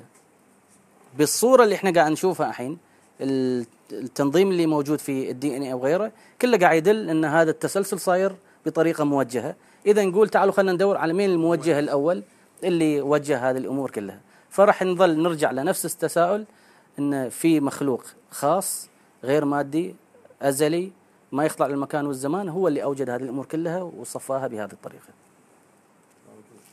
إيه موجود قلت شنو؟ مخلوق عفوا إيه موجود صحيح. صحيح. إيه تفضل. انت ذكرت الادله البروتين والنيتروجين إلى اخره، كل واحدة في حد ذاتها ليست حجه. إيه. بس لو واحد يقول لك هي صحيح أنا اقبل كل واحدة في حد ذاتها ليست حجه بس جمع قرائن لك إيه خوش. فأجمعها كلها توليفه تدل على حجة. حاولوا ما قدروا. إننا في كل مرة يطلع لنا النسب مختلط خلط أنساب صاير. عرفت شوية يطلع الطماط أقرب شوية يطلع لنا البطاطا أقرب فصاير عندهم خلط أنساب. إيه، كل واحدة على حده. اي زين نبهتني. شوف نبهتني لشيء كلش مهم. آه الجماعة هم كانوا قاعد يقرون الأدلة بطريقة خطأ. ال DNA وهذه التشابهات ما تعطينا نتيجة إن مين أقرب للثاني من ناحية النسب. ما تعطي هذه النتيجة. ال DNA بس قاعد يعطينا معلومتين. المعلومة الأولى اللي قاعد يعطينا إن هذه مادة الصنع كلها واحدة مصنوعة من شيء واحد. والشيء الثاني إن ال- الحكمة تقتضي إن لابد إن يكون المخلوقات كلها مخلوقة من أشياء متشابهة عشان نقدر نتغذى على بعضنا البعض. لو كلنا إحنا لو كنا إحنا آه، مصنوع مخلوقين من أو موجودين من آه، مواد مختلفة كان إذا أنا باكل البطاطا أتسمم منها وإذا بتغذى على الدجاج أتسمم منه يكون الطريقة الوحيدة اللي أنا أقدر اتغذى من الإنسان وبس ذاك الوقت. لكن حكمه الله اقتضت إنه يكون في تشابه بين الخلائق عشان أنا اتغذى فيها. صحيح؟ فالحين هم لما يجون يدعون يقولون ترى الدي ان اي هذا يدل على وجود تشابه. نقول لهم لا جيبوا لنا دليل يقيني. هذا الدليل مبعثر صاير. ما يدلنا على أي شيء لكن ممكن يدلنا على أن الصانع كان واحد. وممكن يدلنا على أن آه، مادة الصنع كانت واحدة. وممكن يدلنا على أن كان في حكمة من هذا كله اللي هو التغذية بين الك- الكائنات الحية. زين؟ إذا قالوا لا هذا دليل ظني من عندكم نقول خلاص دليل ظني بدليل ظني، نترك الأدلة الظنية ونرجع للأدلة اليقينية اللي تقول لكل خالق لكل حادث محدث ونمشي من هناك. التطور ما عاد لا ينفعنا ولا يضرنا. إيه تفضل. عندي بس تعليق عام يعني سامحها باهي قاعد اشارك مرتين بس آه، عندي تعليق عام انه شوف آه، في ثلاث توجهات بالنسبة لموضوع نظريه التطور وهي الالحاد. إيه. شوف في توجه يرفض العلم يقول هاي النظريه خاطئه ويقولون يعني ناخذ الدين عنه. في اتجاه ثاني الملحدين يقول لك إحنا نرفض الدين وناخذ التطور. في اتجاه ثالث اتجاه التوفيق هو اللي يقول لا يوجد تعارض بين العلم وبين الوحي لأن اثنينهم مصدر واحد. اثنينهم من عند الله. فأنا أشوف إنه كان آه، من الأفضل بدل لا نهاجم النظرية ال- غالبية العلماء يأيدونها كان من الأفضل إن إحنا نركز على الاتجاه التوفيقي. حلو صحيح هو أنا أعتقد بهذا الاتجاه إن أنا أمشي ورا اليقين وين ما كان حتى لو كان في العلم أمشي وياه لكن إذا كان يقين مشكلتي هي كنت بس أبي أضرب هذه القداسة اللي موجودة لعلماء الطبيعة. اليوم دائما أسمع الحين لما اقعد مع الملحدين يقول خلاص ستيفن هوكينج قال وستيفن هوكينج يقول كلام متهافت في الأخير. زين أقول له قاعد يقول كلام متهافت يقول هذا متخصص. ريتشارد داوكن قال لورنس كراوس قال خلاص يقط الكلام وانتهى. فأول شيء لازم ينضرب هذا الإنسان يعرف إنه ترى مو كل شيء يقولونه هذين حقيقة. هذه الاستراتيجية نفسها نستخدمها مع السنة. السنة إحنا ما نقول لك كل شيء عندهم غلط. ولا كل الروايات الموجوده عندهم غلط. لكن لازم عشان آه، نحسسهم إن- نزعزع ثقتهم في كتبهم. وحتى يبدأون يفكرون بكتبنا وينظرون فيها لازم أول شيء نطيح لهم البخاري. صح؟ لازم نروح نضعف في بعض رواتهم اللي هم يظنونهم ثقات. لازم طبقة الصحابة نخدش فيها نراويهم ان ترى فيها آه، جنبات بشرية مو كلهم ثقات. إذا سوينا هذا الشيء ذاك الوقت راح يعطون احتمالية ترى إن ترى يمكن الكافي في في احتمالية تكون في روايات صحيحة. صح؟ هالاستراتيجيه اللي حاولت استخدمها مع علماء الطبيعة؟ ولا لا ما قاعد أقول إن آه، مو من النوع اللي أقول العلم ينترك. حتى ذاك اليوم يوم انتقد ستيفن هوكينج قلت إن ستيفن هوكينج ما ينقط. آه، ستيفن هوكينج نظرياته مفيدة لكن في هذه الرجال تهافت آه، في اعتراض هو يمكن التطور قد لا ينافي التوحيد بس آه، اذا اعتبرت إن نظر- لو صحت النظريه النظريه بادله يقينيه إيه. قد تنافي الرؤيه الدينيه سواء المسيحيه أو تنافي المسيحيه واليهوديه قطعا جزم صح. التوحيد يبقى بس الدين راح يروح. إيه لأن قصة آدم راح يصير فيها مشكلة. لكن إحنا الحين قدمنا حل ثاني. لقينا إن قصة آدم عندنا تاكد انه كان في خلائق قبل آدم وآدم كان اخرها فإذا ثبت هذه النظرية بعد حتى التطور من هالناحية ما يضرنا. لكن بشرط ما نقول إحنا أولاد عم قرد- قردة. نقول آدم كان خلق مميز. مثل ما قالت ال- الروايات كان خلق مميز. البقية مثلا النسناس يمكن كان تطور عن طريق شيء ثاني. زين؟ لازم لكن نعالج لأن ما زال مشكلة العقل موجودة فيه. ليش مشكلة العقل موجودة فيه؟ لأن النسناس حسب الأدلة أو ال- الآخر كائن حي لقوه قبلنا. نسيت اسمه شلون. اي هذا لقوا ان رأسه أكبر منه ولقوا ان اي ورأسه كبير. فيقولون هذا يدل على إن عقله قوي. زين؟ فاحتمال إن عقله أقوى منه. على حال هم مو بالضرورة؟ اللي يهمنا الحين عقله كان قوي فإذا بعد نفس الشيء هالعقل شلون تطور؟ هو ما محتاج لكل هذا العقل القوي صح فراح يظل في مشكلة هل الكائن الحي شلون انوجد سامح زين آدم الأخير يتميز عن ما قبله شنو؟ آه، لا هذه بعد يعني ما بقول هي جزما 100% بس قاعد أقول اللي أستشعره من النصوص إنه كأنه هو خلق مختلف. أستشعره كذي من النصوص بس احتمال بعدين واحد ينظر في هذه النصوص ويقول ترى لا طريقة خلقه مثل طريقة خلق البقية. صار في نوع من التطور، شلون؟ مدته، هالأمور، هل الله تدخل؟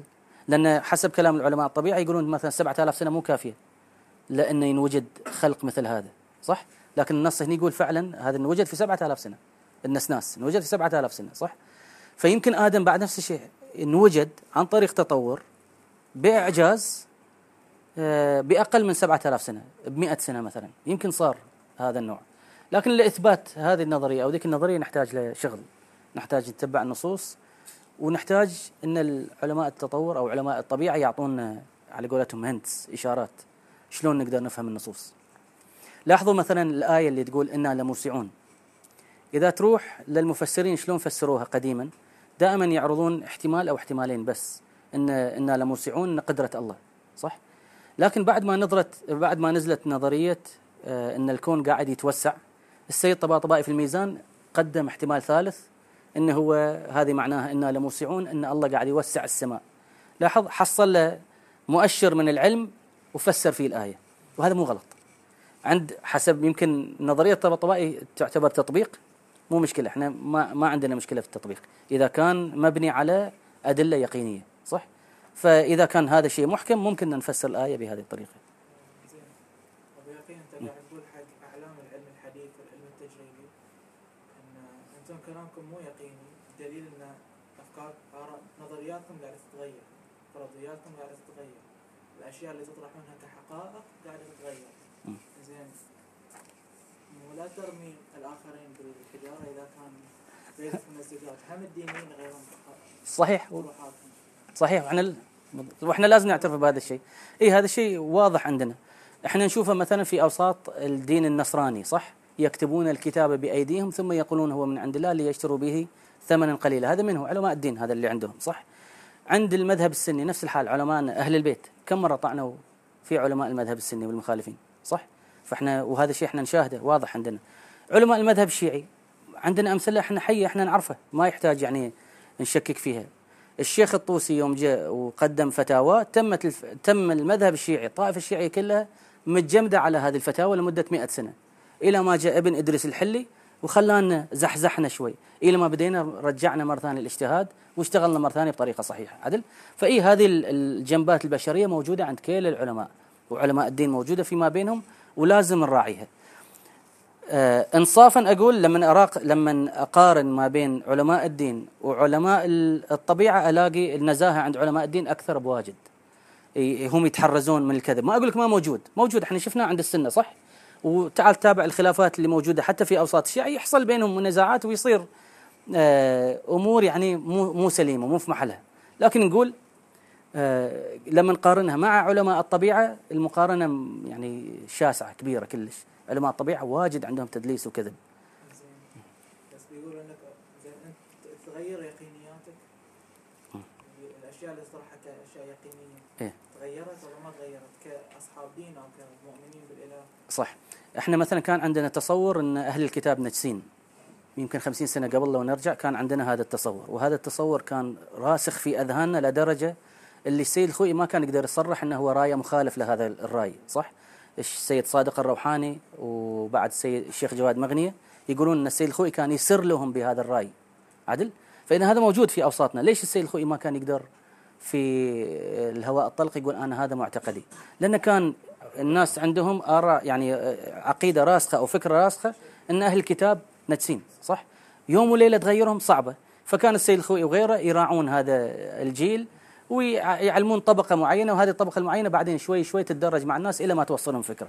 فهذه الجنبة البشرية موجودة في أوساط الناس إحنا لازم نراعيها. إي نعم. إحنا إذا بنكون منص- منصفين. لازم نقول خلونا نسرع هذه العجلة. لا نخليها بطيئة بهالطريقة. ليش نحتاج خمسين سنة عشان هذا الرأي ينتشر؟ إحنا إذا بنتم ما نفكر بطريقة منفتحة راح نظل عندنا آراء موجودة في أوساط علمائنا اليوم ما يصرحون لنا فيها يخافون علينا فيها. لكن إحنا إذا صرنا واضحين ونقول لهم تعال خلاص إحنا اليوم نبي نتبع الأدلة. كل واحد عنده رأي خله يقول حتى لو بيغلط. والعلماء الثانيين راح يصححون أغلاطه وراح يتراكم العلم ونوصل بالطريقة الصحيحة إلى الآراء الح- ال- ال- الدينية الصحيحة.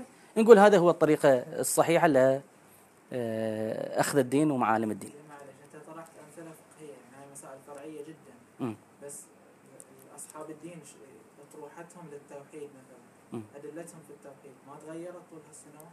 زين. آه يعني تعمقت ما تناقضت. ما أشوف مثلا في اي ما تناقضت. في أدلتنا في التوحيد مثلا ولا في النبوة ولا في الإمامة ما تناقضت. كل ما لها بس قاعد تتعمق. اي نعم أحيانا نقدم دليل ضعيف ونتخلى عنه بعدين. في التوحيد صار عندنا وفي الإمامة صار وفي النبوة صار عندنا. فإذا تشوف المؤشر واضح إن إحنا ماشيين الاتجاه الصحيح. بالنسبة لهذه العقائد الثلاث إحنا قاعدين نتطور و... ونكتمل فيها. سامح وما من العلم إلا قليلا موقعها من المحاضرة لأنه العلم يعني مو شرط فضاء ولا كذا وحتى حتى العلم الفقهي والتفسير وهذا كله علم. ما تعتقد أن هذه يمكن تساعد أنه يعني في تطور ما زال إيه. ما وقف. لهذا إحنا لازم نخلي الأبواب مفتوحة والاحتمالات آه، واردة. إنه ممكن يجيبون معلومات في المستقبل تخالف الفكرة السائدة اللي عندنا غير. فلهذا إحنا من الحين أعطينا الجواب جاهز. إذا ثبت التطور التطور ما يخالف الدين. ليش؟ لأن ما أوتيتم من العلم إلا قليلا. النظريات حاليا ما تثبت وجود تطور في المستقبل الله يعلم.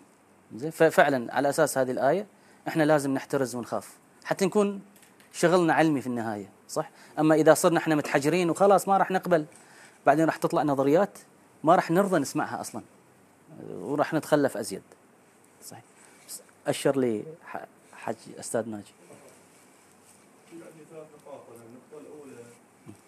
يعني يعني مسلم أن دارون أو داروين هو يعني غير ملحد في مجموعة وياه أعتقد ذكرت اسمه اسمه توماس إيه. هذا وياه صحيح. وهو طلع ب- بنظرية يسمونها لا. إيه، هكسلي- هكسلي. إيه، طلع نظرية أو تلميذ داروين هذا. يعني هو مع صديقة هو. هو, هو تلميذة. هكسلي تلميذة وهو اللي كان هو يناظر اللي نشرها يمكن. هو كان يناظر اي متحمس لها. داروين كان آه يعني خفيف ما, ما يناظر ما يواجه. هذاك صدامي كان هكسلر. فكان يجي 1869 شيء يعني من السنوات هذه. طلع هذه الفكرة سموها لا ادريه طلعوا جماعة سموهم لا ادريون لهم غير ملحدين وغير مؤمنين. بس في في قوة أو في طاقة هي اللي أوجدت الكون هذا كله. بس شنو هذه الطاقة ما نعرف اسمها. فقالوا ما ندري. إحنا بالعربي يسموهم لا لا أدري ما يدرون. يعني هاي النقطة الأولى.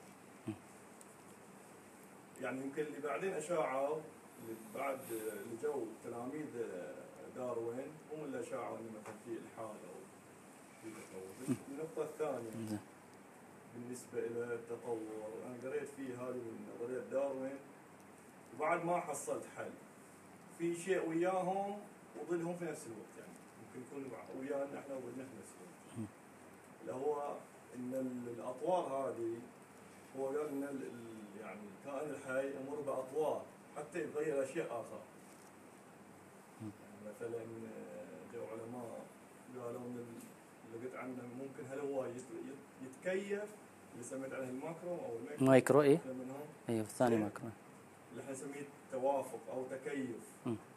مع يعني الحيوان يتكيف وال وال وال والإنسان يتوافق. ما يقول الانسان يتكيف الإنسان يتوافق. على كل حال يعني أنا مشاهد الاصطلاح فالتكيف هذا حق الحيوان إنه هو يتحسن وضعه مع البيئة.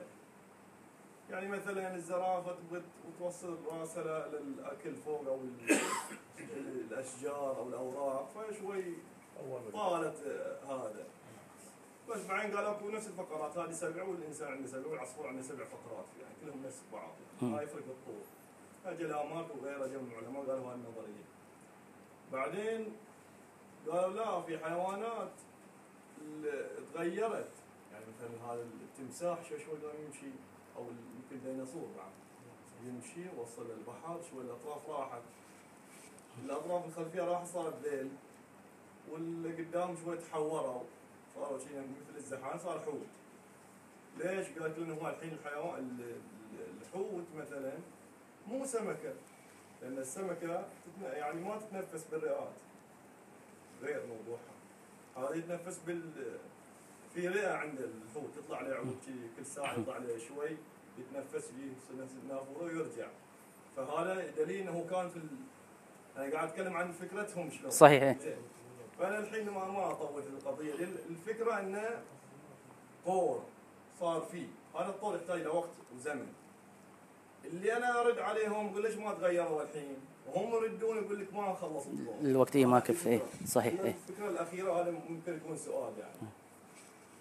في عندنا طبعا إحنا حديث يمكن ما أدري صحته أو غيره اللي هو الممسوخات. م. هاي العملية عكسية صايرة. إن الإنسان ممكن يكون 13 14 ممسوخ. يجي في حديث عن الإمام علي يعني. مثلا الدب كان كذي واحد. م. ما نبغى نقول ولا صحيح. صار كذي الارنب الله يعزكم الوزغ م. ال- الضفادع كلهم دول يعني هم 14 ممسوك فاحنا شلون نحن نوفق بين نظرية داروين مع قضية إيه. الممسوكات الأولى كان على اللا أدرية آه، يقولون أن هي مجرد طاقة صح فنجاوبهم نقول لهم آه، الأدلة تلزمنا أن نقول هذه الطاقة حكيمة صح فإذا قلت هي طاقة لا آه، الطاقة أزلية غير مادية. حكيمة قل خلاص تقعد توصف الله في الأخير. عدل فسميتها طاقة سميتها لبس الصمية بس المهم فيها هذه الصفات. إذا قلت إيه نعم قل خلاص إحنا نعبد نفس الإله. هذا بالنسبة للا أدرية الثاني كان اللي هو موضوع التطور. يقولون إن إحنا قاعد نشوف وجود حيوانات في الوسط. فمثلا يقولون إن ال- الزواحف تحولت إلى طيور وحصلوا آه، واحد من الأحفوريات شيء اسمه آه، آيدا يمكن أو شيء أو إيدا. يعني كذا اللي كان شكله غريب إنه هو حيوان بوسط الاثنين. قالوا هذا دليل على التطور صح؟ إحنا نقول احتمال واحتمال لا. احتمال هذا مخلوق الله خالقه في وسط له الاثنين وانقرض عرفت؟ ما زالت الدليل مو يقيني الدليل ظني. استقراء الله يعلم صحيح الله يعلم إن هذا مو صحيح عرفت؟ فلا زال هذه بعد الأدلة مو مو يقينية. احتمال عندهم تفاصيل زيادة تثبت انها يقينية مو مشكلة. أنا ما أعرفه. بس المقدار اللي اطلعت عليه شفت إن هذا بعد مو يقيني. مو معناته أنا أنفي الاحتمال هذا بعدين يطلع دليل قوي. إذا طلع ذاك الوقت نقول خلاص آه، المسألة هذه ما تعارض الفكرة اللي إحنا عرضناها. ممكن يكون في تطور صار في الكائنات الحية. الإنسان بيكون موضوع مختلف. راح هذا يعني بيكون نقاشه بروحه. زين؟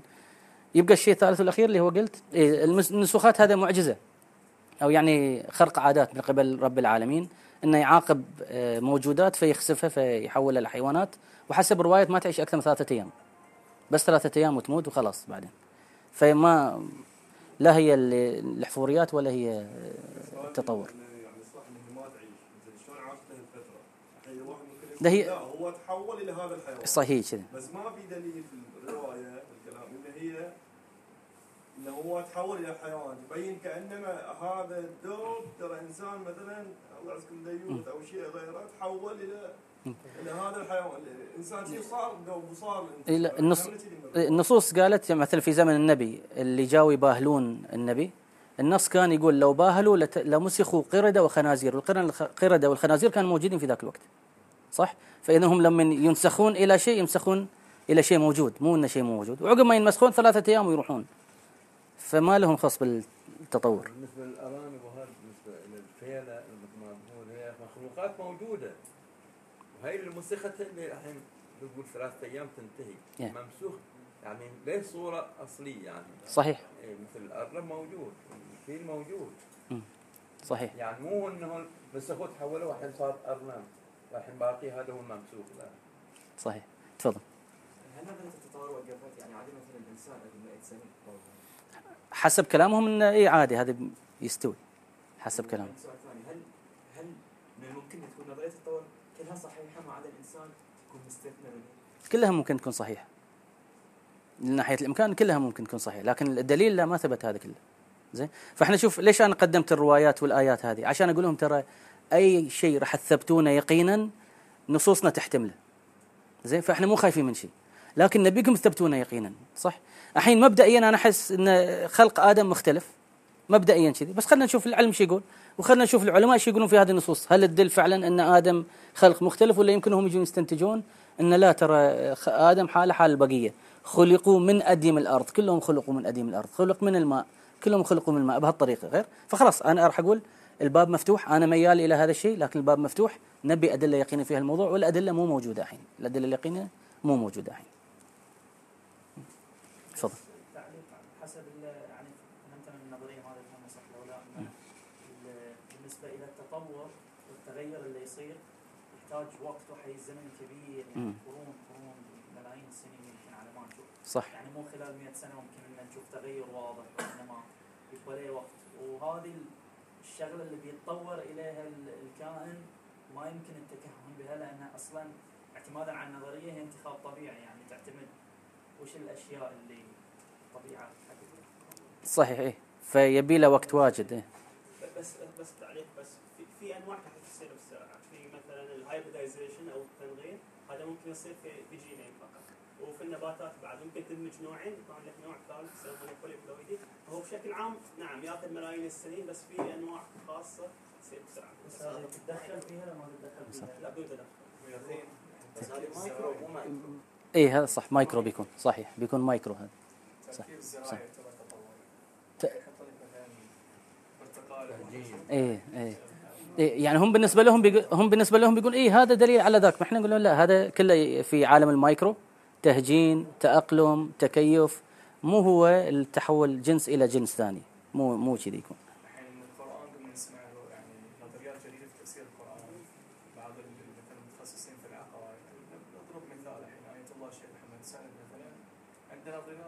جديدة في إثبات أهل القرآن.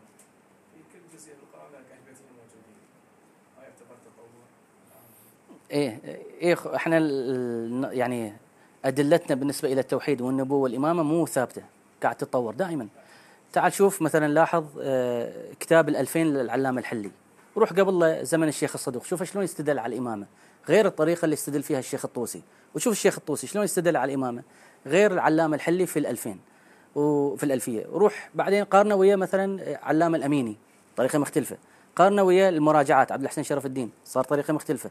قارنه ويا السيد كمال الحيدري في الأخير اللي جاء وطرح في ال- الكوثر. طريقة مختلفة غير الطرق الأولية. فإحنا فعلا قاعدين نتطور في عرض ال- الأدلة بالنسبة للإمامة كان أول كله أدلة عقلية. النبي شلون يروح من غير ما ينصب صح؟ كان كذي أدلة عقلية. بعدين صرنا نقول لا في أدلة روائية تدل على هذا الشيء. بعدين صرنا نقول أدلة روائية موجودة في كتب السنة. بعدين لا ما نكتفي بأدل في كتب السنة لازم بسند صحيح. بعدين صرنا يقلبون الآية علينا يقولون لا نبيها في كتبكم أنتم الشيعة فإحنا لازم نطلعها من كتبنا وبسند صحيح.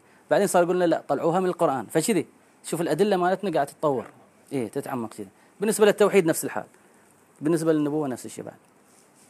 إيه تفضل حجي الله يعافيك. يعجبني تعاطيك ال- ان العاده يعني إحنا ك- كمتدينين عده فعل بخصوص هذه المواضيع العاده كل يعني نفور آه، بس تعاطي مع هذا الموضوع أنا حسب ما اشوفه ان بعض الأشخاص يستعملونه كانما شماعة أو كانه تبرير للحد أو إن البعض ممكن يستعمله إن حال ما يكون في التشيع. في التشيع عندنا مثلا إن شخص يقدم شيخ ويخلي هذا الشيخ يفكر عنه ويعطيه النتيجة وهو يتقبلها. نفس الشيء قاعد يصير موضوع مثل موضوع التطور أو مواضيع الفيزيائية أو شيء من هالقبيل إن شخص يخلي عالم فيزيائي أو عالم إحياء يفكر عنه ويعطيه معلومة جاهزة وهو بس يستعملها يعني يستعملها إما كتبرير للحاجه أو تبرير ل ربما حتى أيضا تدينه يعني. أو ربما انه يستعملها كتبرير لتدين مختلف عن التدين التقليدي صحيح إيه. آه، بالضبط صحيح فعلا اي هذه يعني ال- الكلام يتوجه للاثنين غير للملحدين وللمؤمنين. اثنينهم لازم يأخذون بكلام أهل الاختصاص لكن لازم يراعون الجنب البشري اللي موجودة في ما بينهم صح؟ لهذا ما في واحد لازم يقول ستيفن هوكينج قال وانتهى الموضوع صح؟ وإحنا بعد ما راح نقول إن علماءنا قالوا وانتهى الموضوع راح نقول الدليل هو اللي راح يقيدنا خصوصا في موارد البحث والاحتجاج صح أنا أشوف ان أنا أشوف ان اي اي مدعين هو يعني هو في اضطرار انه هو يوافق بين الدين وبين العلم. م. يعني الله عز وجل يقول آه، فارجع البصر هل ترى من فطور. صحيح. ارجع البصر كرتين ينقلب إليك البصر خاسئا. وهو حسير. الله عز وجل يقول قل سيروا في الأرض فانظروا. آه، فعفوا هيك مالت الآية كي- كيف كان عفوا. يعني الله عز وجل يدعو يعني المؤمن. الناس. النظر كيف بدأ صحيح وما يدزنا نشأة الآخرة صح. فأنا أشوف أن لا أن المؤمن مضطر أنه هو يوافق بين العلم وبين الدين. صحيح. آه، لهذا نحتاج التجارب آه، يعني النتائج اليقينية اللي يوصلون لها علماء الطبيعة.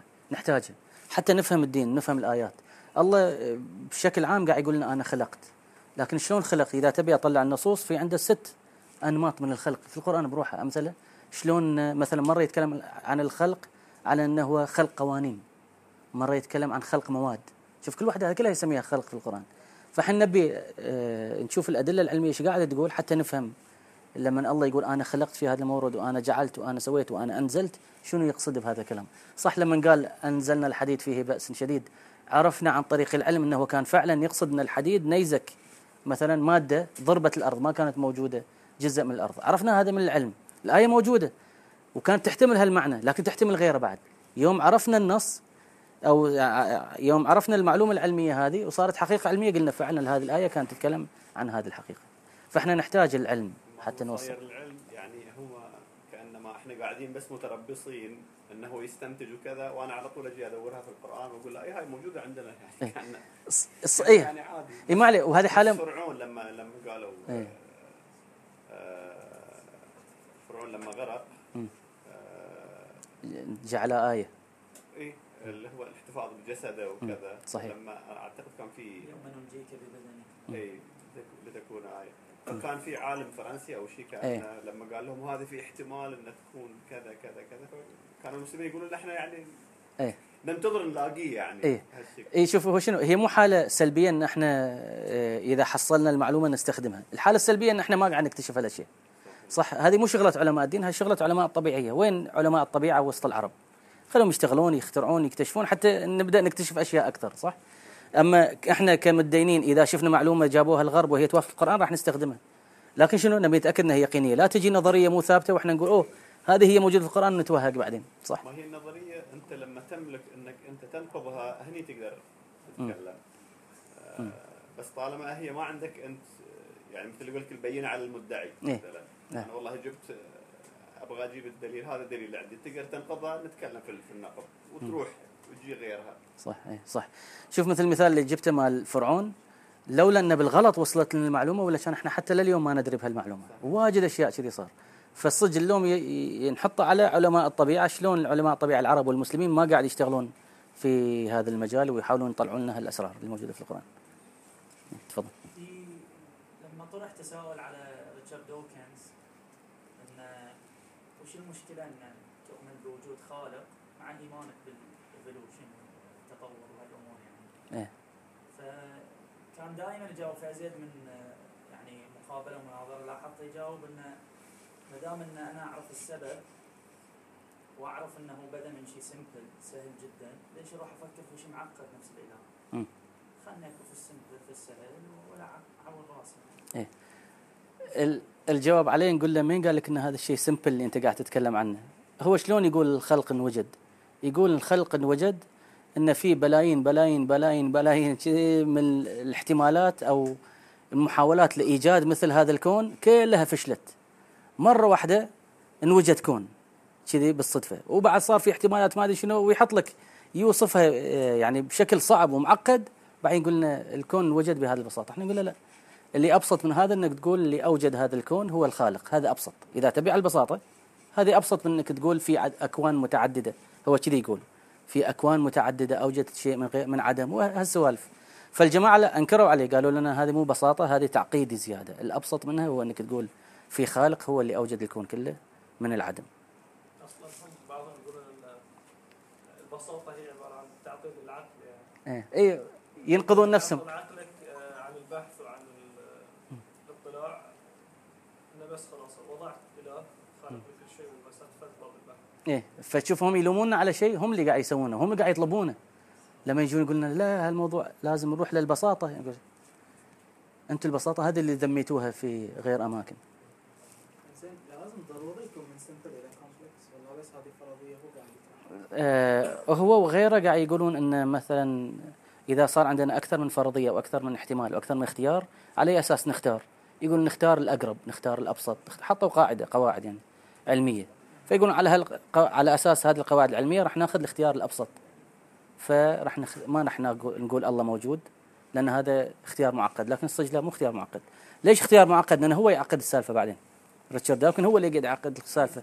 شلون راح أؤمن بإله؟ آه، مثلا سوى بعض الأخطاء في التوراة. إحنا نقول له لا تفكر بهالطريقة. أنت الحين حصلت البحث ويا اليهود. الحين نتكلم عن وجود إله وبس من غير ما تتكلم عن الأديان. يصير حالك حال لا أدرية أو مثلا الربوبيين اللي يعتقدون بوجود إله. إي يصير كذي. وهو كان كذي الرجال. بعدين صار ملحد ولا في بداياته ما كان ملحد ريتشارد داوكن. إيه. كان مشكك. ها. إيه تفضل. بالنسبة إلى أصل التطور الآن بالنسبة إلى الإسلاميين يعني ما هو المأخذ على يعني هل عند الإسلاميين اعتراض على أصل الشيء بالنسبة للتطور غير موجود تماما. أو أن لا التطور موجود لكن اختلاف مثل أنه يتطور من نوع إلى نوع آخر. حلو. يعني يخرج من هذا النوع إلى نوع غير مغاير تماما. هاي نقطة. إيه. النقطة الثانية الآية الكريمة ولقد خلقناكم أطوارا هذا التطور اللي حصل في الخلقة البداية من نطفة من. نطفة إلى علقة إلى نطفة هذا أيضا يعتبر تطور لكن مو ليس تطور في من نوع إلى نوع. صحيح. صحيح. فألا يدل هذا على التطور؟ بالضبط. صحيح إيه. أول شيء شنو رأي الإسلاميين في التطور؟ ما عندهم رأي الإسلاميين. اللي صاير عندنا آه، باحثين هم قاعد يدرسون هذه المواضيع وكل واحد يطلع بنتيجة. في منهم اللي يقولون التطور كله من الأساس كله غلط في غلط. وفي منهم مثل عدنان إبراهيم اللي يقبل صور واجد منه من التطور واجد يقبل. حتى فكرة أن إحنا أولاد عم القردة ما عنده وياها مانع ما عنده فيها مشكلة إيه. ويقول ان هي ما تخالف. فهي عندنا آراء شخصية وسط المسلمين قاعد كل واحد يقدم اجتهاده الشخصي ما عندنا رأي موحد بين المسلمين في في هذا الشأن. نجي للموضوع الثاني خلقناكم أط... خلقناكم أطوارا. إيه. صح. فنقول واحدة من الاحتمالات هي اللي أنت ذكرتها. واحدة من الاحتمالات هي التطور. الحين شلون نجزم؟ يبي له شغل. صح يبينا نشوف العلم التجريبي شو يقول. اليقين وين؟ تفضل الس- السعودية كم ترتيبها في الإلحاد؟ أوه؟ لا لا ما أظن كذي. آه، يمكن في الوطن العربي الخليج ممكن. آه، بس تطور الحين الملحدين منتشرين. اي تقريبا يعني مدينة صحيح. كأنه يقولون 7% السبب يعني لأن عوامل الالحاد واجد منها التطرف غير إذا والتزمت. إذا في تزمت وفي تطرف وفي كبت هذه واحدة من العوامل اللي تعين على انتشار ال- الالحاد وانتشار العلمانية. اثنينهم مع بعض. اي صح. إيه تفضل. أضيف نقطة على لقيتها من الأسباب هو ال- الفهم الجامد للنصوص الدينية، يعني شفنا قبل فترة في الثمانينات قال اللي يقول الأرض تتحرك هم طلعنا والدول هذا كافر، فهذا يخلي الناس شنو؟ يخلي الناس تخلط بين الدين وبين فهم الدين، فلما يشوفون علم يتناقض وياه يرفضون يرفضون الفهم الديني هذا يعتبرونه هو هذا هو يمثل الدين، فهذا أعتقد السبب هم يعتبرون أن علماء الدين ذات لا تمس ويأخذون دينهم عبر علمائهم يقدسونهم. فكل ما يخرج عن علمائهم يعتبر مقدس أو يناقش. يبنى عليه يترتب عليه افعال هذا يخليني وضع اكثريه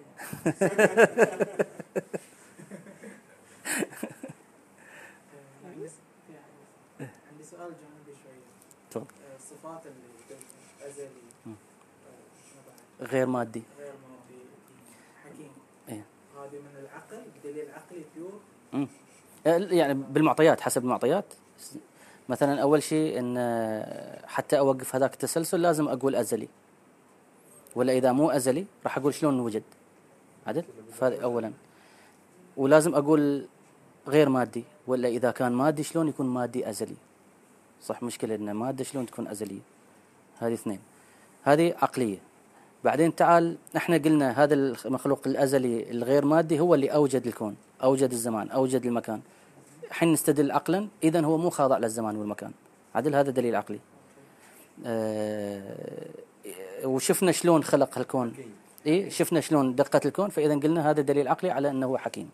صح فكذي هي أدلة عقلية أحيانا تكون محضة وأحيانا لا يكون استنتاج.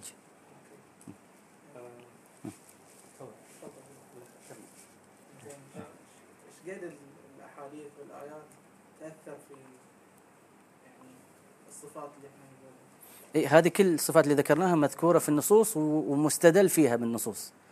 آه، إذا نروح لتوحيد المفضل ولا نروح لاحتجاجات الإمام الصادق واجد منها لما يبدأون يبرهنون على إثبات وجود الله يستدلون بهذه الحجج. واجد منها بهالطريقه أنا قبل تقريبا قبل أسبوع قاعد اطلع عن هالموضوع مو شرط موضوع التطور يعني بس موضوع يعني آه، دقة دقة المخلوق يعني دقة الصانع إلى آخره. آه، وأكثر موجودين هنا اطباء يعني. شلون شلون إن لما يخلق الجنين آه، هم يعرفون إن الرئه يكون لها ثلاث شعب على اليمين وشعبتين على اليسار صح؟ شعبتين على اليسار وثلاث شعب على اليمين إيه، لا تغلط دير بالك الدكاترة كلهم قاعدين شعبتين على اليسار على أساس إنه إيه. يكون في مكان للقلب هذا القبيل صح؟ إيه. فهاي يعني أنا بالنسبة لي كيف هل هل هذا هل هذا الخلق موجه من رب العالمين؟ يعني هذا عن نفسي أشوفه ذكاء يعني يعني يستحيل نظرة نظرته فطرية، الإنسانية أصلاً. إن هذا الشيء يكون آه، عشوائي عشوائي إيه صحيح حتى لو كان trial and errors يعني. إنه شلون شلون شنو اللي اختار شنو هذا الذكاء الطبيعي أو الذكاء العشوائي اللي صير ان ثلاث شعب تكون جهة اليمين للرئه وشعبتين جهة. اليسار. على أساس إنه يكون في آه، فراغ أو فجوة معينة للقلب صحيح وتكفي ان القلب يكون موجود وإنه ينبسط وينقبض صحيح إيه. فأشوف إن ربما يعني ممكن يكون أنا أكثر مرة قلت لك طالع البس اني عورت راسي لا لا مشكلة هو يقول إن الله يرحمه إن شاء الله في البداية إن الانتخاب الطبيعي يكون عبارة عن قصري إيه. هو موجه بعدين آه. يكون طبيعي آه. يشوف احتمال وارد صح حتى نجزم في أي اتجاه نحتاج أدلة زيادة حتى نعرف احتمال يكون هو نظرته صحيحة في الأخير فكل هذه ننتظر ال- الأدلة المادية وحين طول ما الجماعة قاعد يتعاملون بهالطريقة ما, ما راح نقدر نوصل لحل. الجماعة كل واحد قاعد يبي بس يوصل لنتيجة من غير ما يتعب في إثبات الأدلة.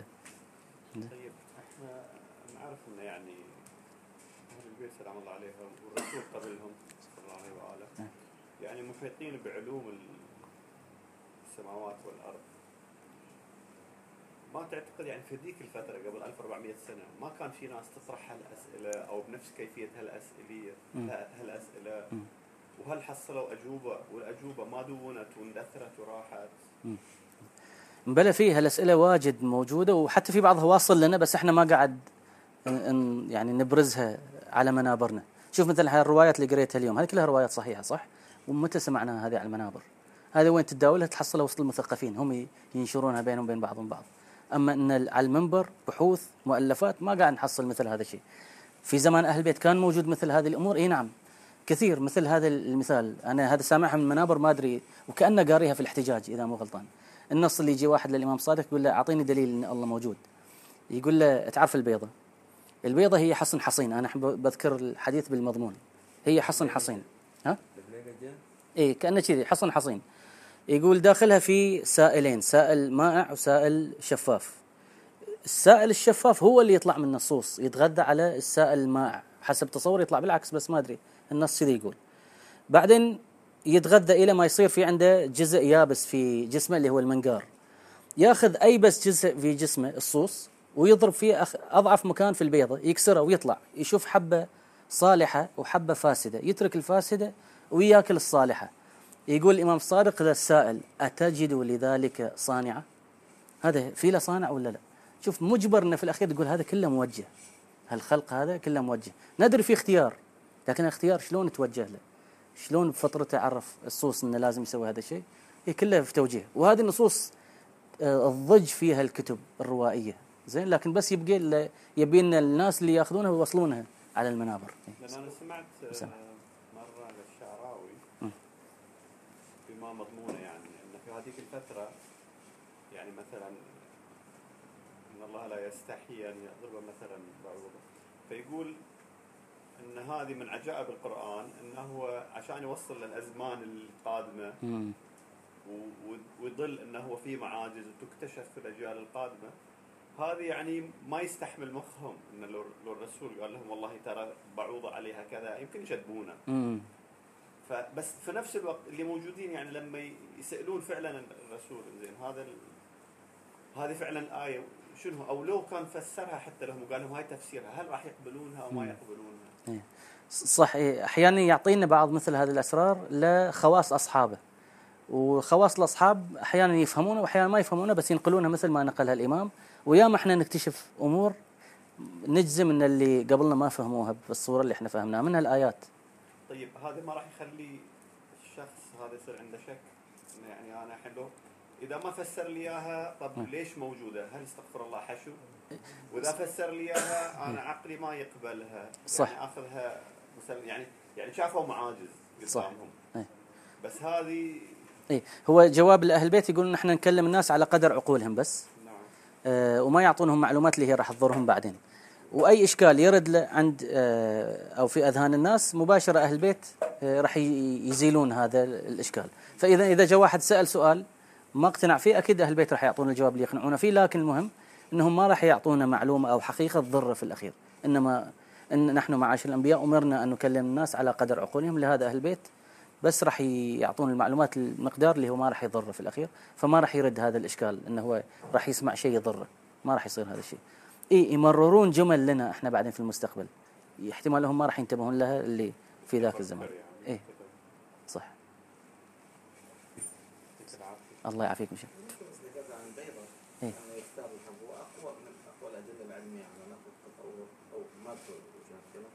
حتى ذكرها دارون في الفصل السادس هو مسألة الغرائز والطفرات مم.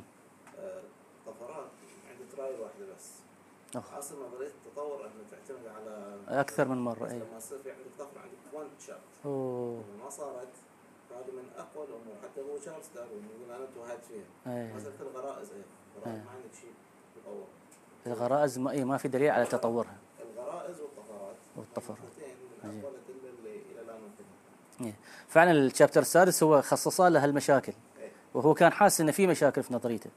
ومثلا هكسلر غير واحد تلامذته. هكسلر ما اقتنع في الناتشرال سelection ما مقتنع فيها. زين؟ مقتنع في التطور بس مو الناتشرال سelection فالنظرية يوم طا يوم قدمت ما صارت مسلمة. إلا عند الملحدين اليوم. ولا من ذاك الوقت لا لا التطورين اقتنعوا فيها إن هي مسلمات ولا أحد.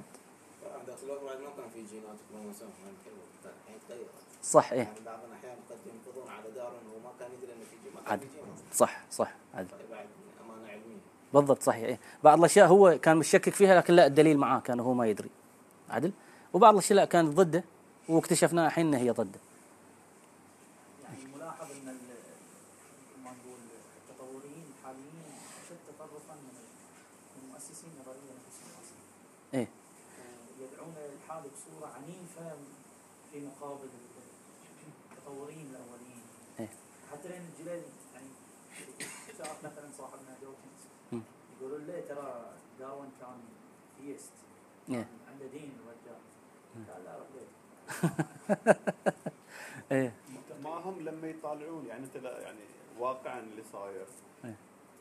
ما تجي المشاكل إلا من استغفر الله. يعني الناس اللي سواء كان مسيحي يعني اللي ما عنده دين ما وراه مشاكل إيه. صاير. فهذول لما يطالعونهم يقول والله هذا يعني إحنا نبغي كذي لما تصير دولة علمانية يعني تركيا الحروب اللي فيها يقول لك العلمانية كأنما هي صارت آه، المنجأ لهم إن لما تصير علمانيه خلاص إحنا ما بنتهاوش يعني أوروبا كلها أوروبا الكنايس الحين اللي يحضرونها ما يجي يمكن 1% من هم السكان يتهاوشون يحتلوننا كيف؟ هم يتهاوشون بس يحتلوننا يتهاوشون ويانا. فلما تطالع حتى حتى إحنا عندنا هني الشخص اللي تلقاه مثلا مو ملتزم ولا ولا ولا صاير مو في مشاكل من يبتدي يلتزم ويعرف أكثر ويقرأ أكثر وهذا فبي يعني طبيعي هو تبغى تناقش تبغى كذا تبغى كذا فيصير وهذا وراه مشاكل.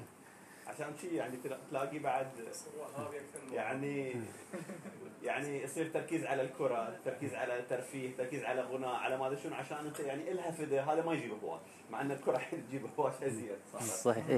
إيه شوف هي صدق المشكلة مو في الدين المشكلة هي في الحضارة. إحنا كعرب وكمسلمين عندنا المشكلة في الحضارة مو في الدين. لاحظ ال- الملحدين العرب مثلا متخلفين ومتعصبين أكثر من ال- المتدينين. في عندهم تخلف في عندهم تعصب. تستغرب منهم الجماعة.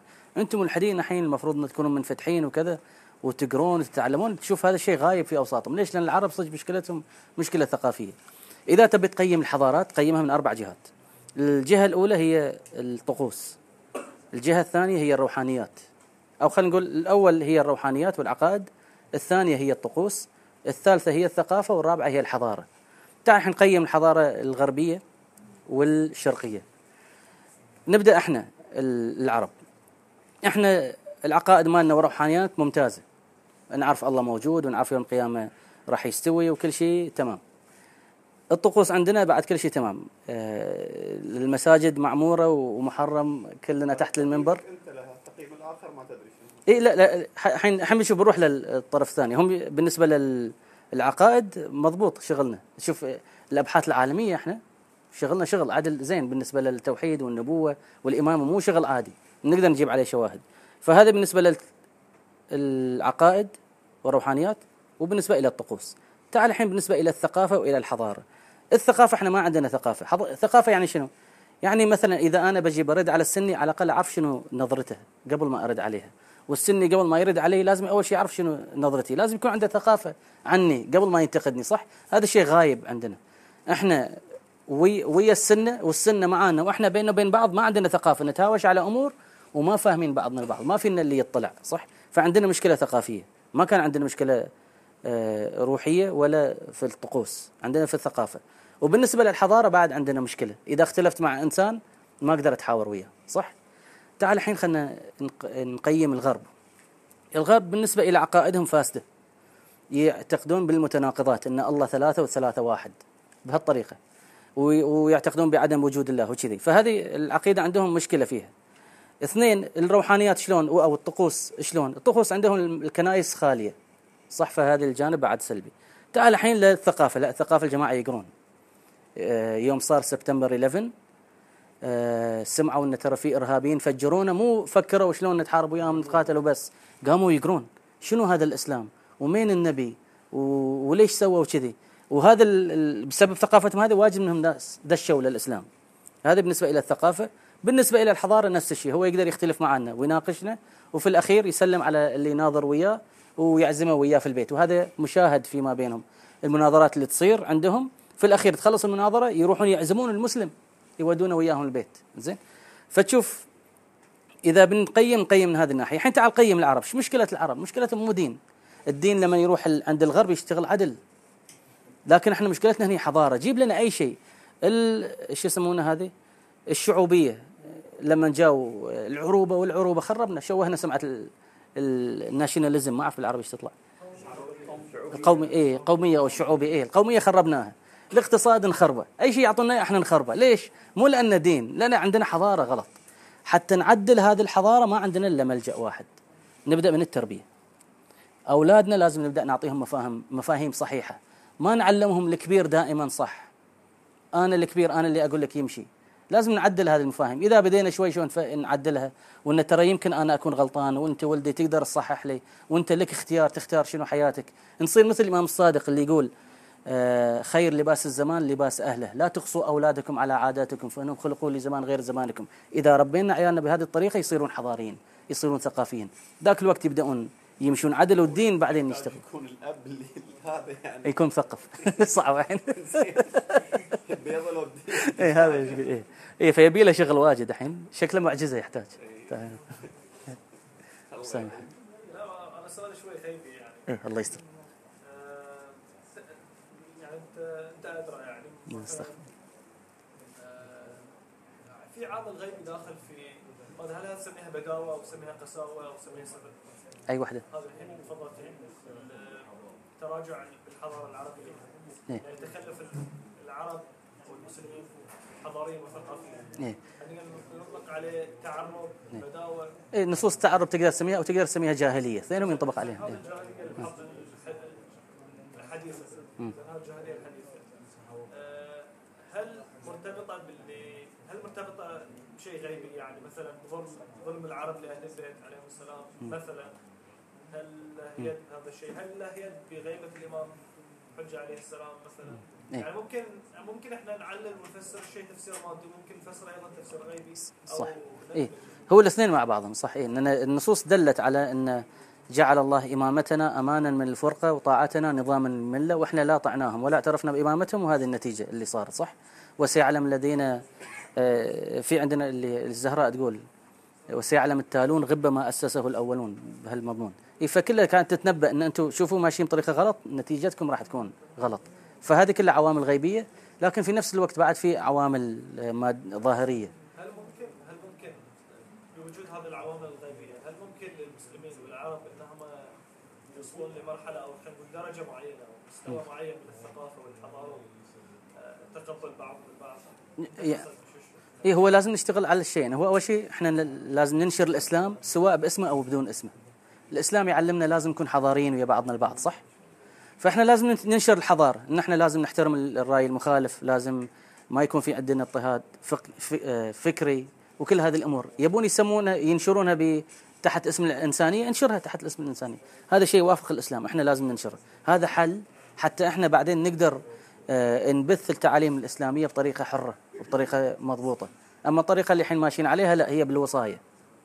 صح؟ عندنا آه، علماء بلاط هم اللي قاعد يقولون لنا هذا الشيء صح هذا الشيء غلط.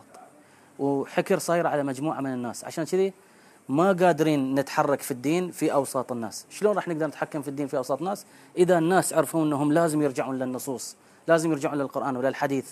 يطالعونه ويقرونه ويستفيدوا منه ذاك الوقت ال ال الأم هذه ال- المهمة راح تكون على عاتق الكل. ذاك الوقت راح تصير بهالطريقة وتتطور الأمة. بدونها راح نتم نحطها على بيد العالم هو اللي راح يسوي لنا كل شيء. هذا الشيء ما راح يستوي. إذا الخص كلامك يبين الثوره على طريقة ثورة مارتن لوثر. أوف، خلاص. يعني ما الله يستر ما أدري يسجل إيه، يبي لنا شوي نوقفه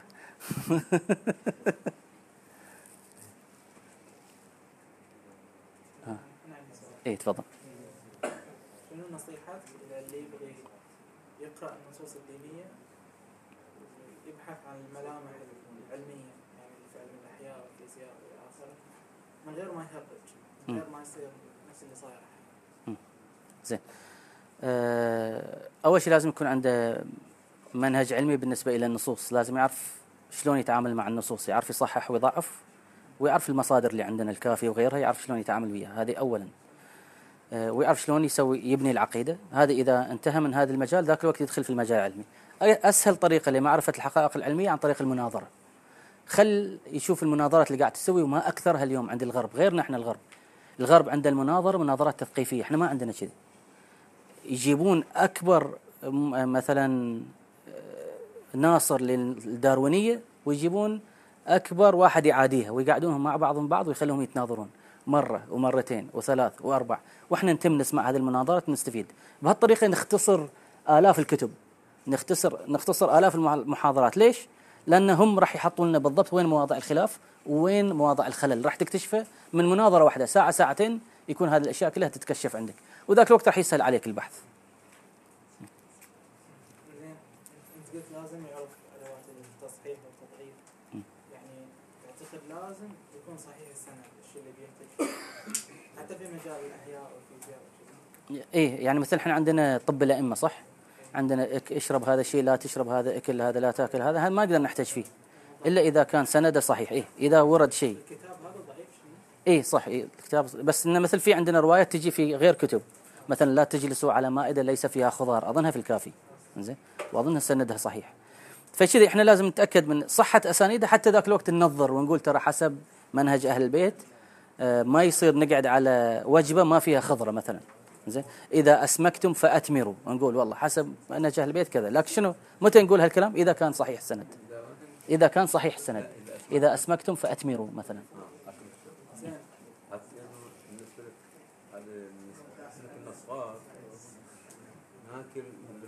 السمك هذا يعني غير الرزق هذا أحد الكبار الماديان اللي يقول لا تأكل السمك. على بطنه لأن هذه يؤدي إلى ديوش في البطن. أوه. كليات تام آه خوش.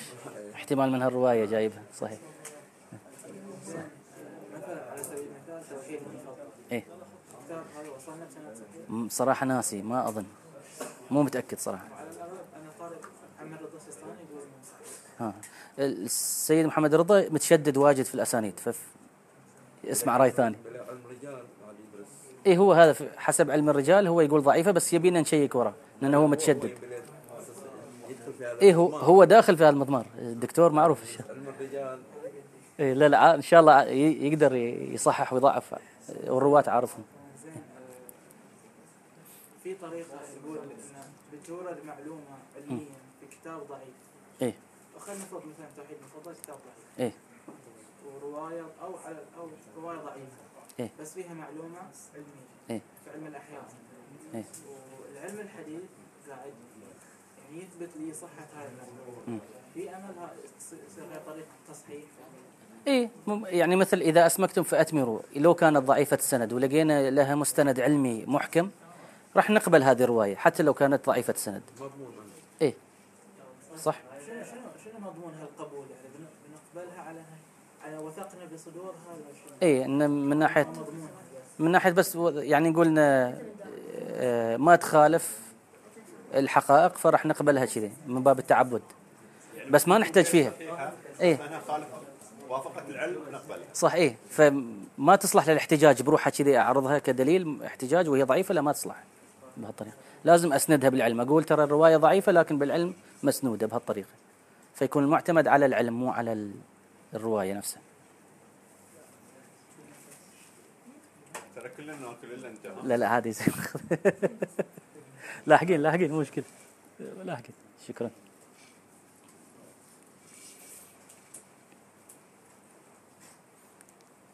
إذا خلصتوا أسئلة خلاص نوقف التسجيل. أي تفضل. شنو مواضيع؟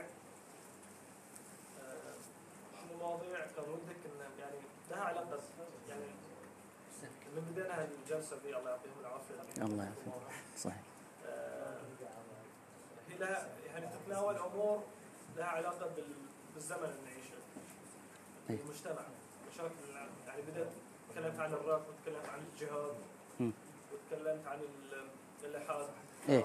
آه، محاضرات إيه. شنو أيضا مواضيع مواضيع مهمة بعد نقدر نناقشها مثل آه، اختلافاتنا مع أهل الكتاب هذه مواضيع مهمة لو نناقشها آه، ما سمعت إيه زين إيه فهذه موضوع مهم نقدر نناقشه بعد مثلا اختلافاتنا مع السنة المواضيع اللي قاعد تطرح الحين أو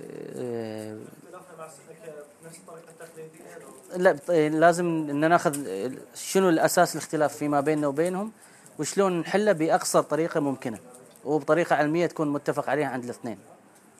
هذه بتختصر طرق واجد غير التهريج اللي يصير نحن أنتم تعبدون الشاب الأمرد وهم يقولون أنتم تقولون تحريف القرآن ما نخلص كذي صح فلازم ندور لنا الطريقة انه شنو هو أساس الاختلاف وشلون نحله بطريقة علمية. بس 1400 سنة ما ما لقوا طريقة لا هي في موجودة الطريقة بس للحين ما ما راضين نستخدمها. طريقة موجودة مثلا من الطرق هي إن إحنا نلتزم بالرواية المتفق عليها عند السنة والشيعة عند الاحتجاج، صح؟ لكن اللي راح نشوف الشيعة يجون يقول كنز العمال فيه ويجيب لك رواية القندوز ويجيب لك رواية وهذه مو حجة عليهم. وهم نفس الشيء يجون عندنا يقول ها في بحار الأنوار موجود. وهي مو حجة علينا.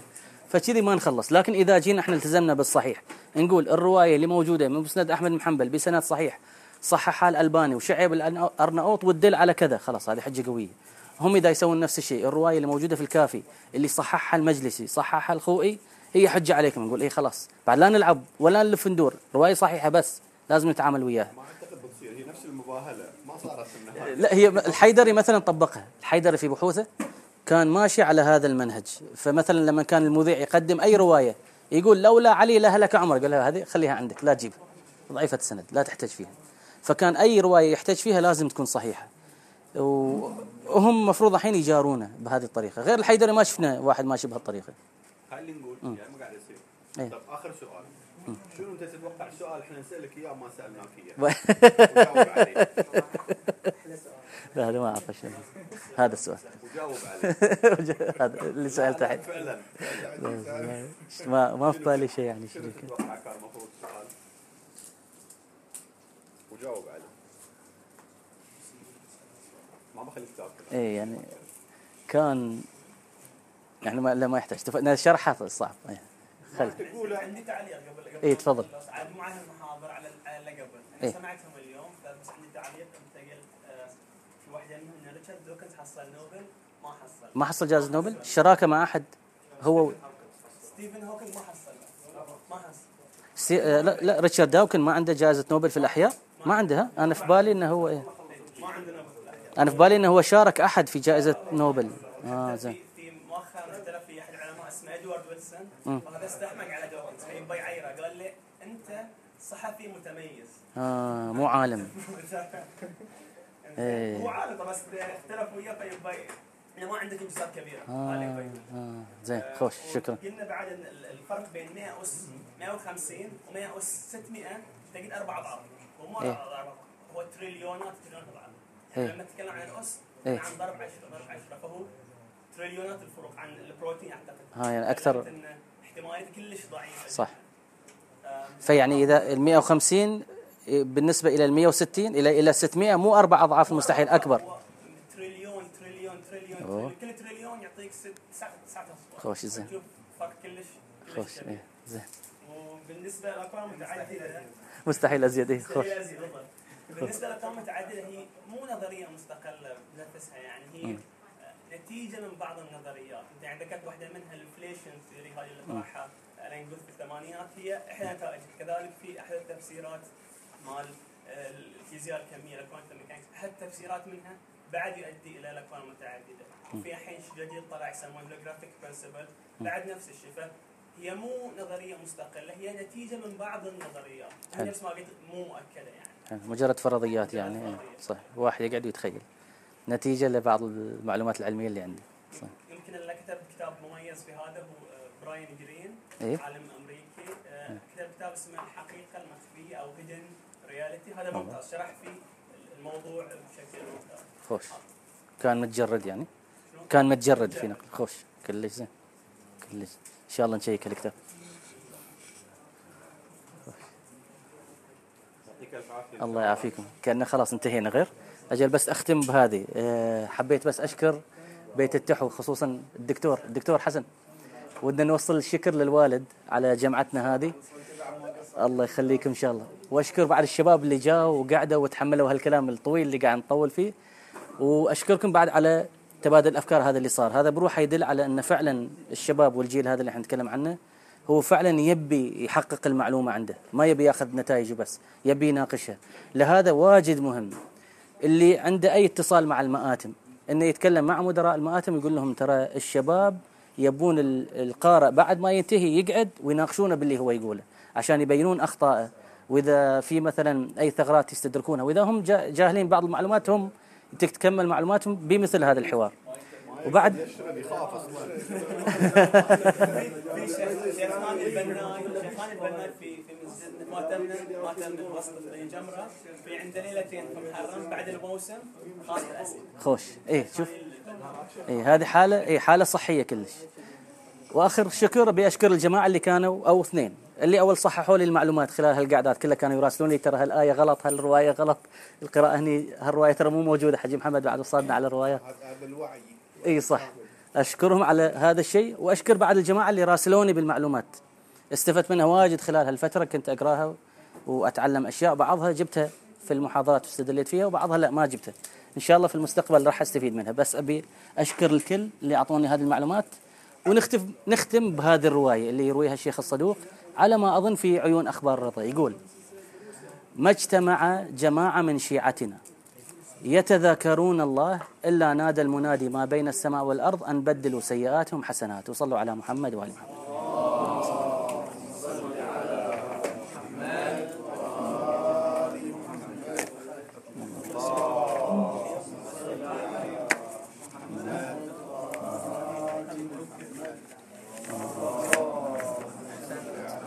الله يخليكم. كأن مف... أنا بكون مشغول مع الغدير احتمال بعد الغدير بس ما بيكون هني بيختارون مكان ثاني. كأنه مسجد. لحين ما اتفقوا هم بيقترحون ما أعرف. لحين ما ما اتفقوا. إي بس الإلحاد خلاص إي خلصنا. أوه. خسارة تأخرت. خسارة خسارة لا لا الله يخليك اي موجودين في اليوتيوب إن شاء الله. بنخليهم إن شاء الله. إيه.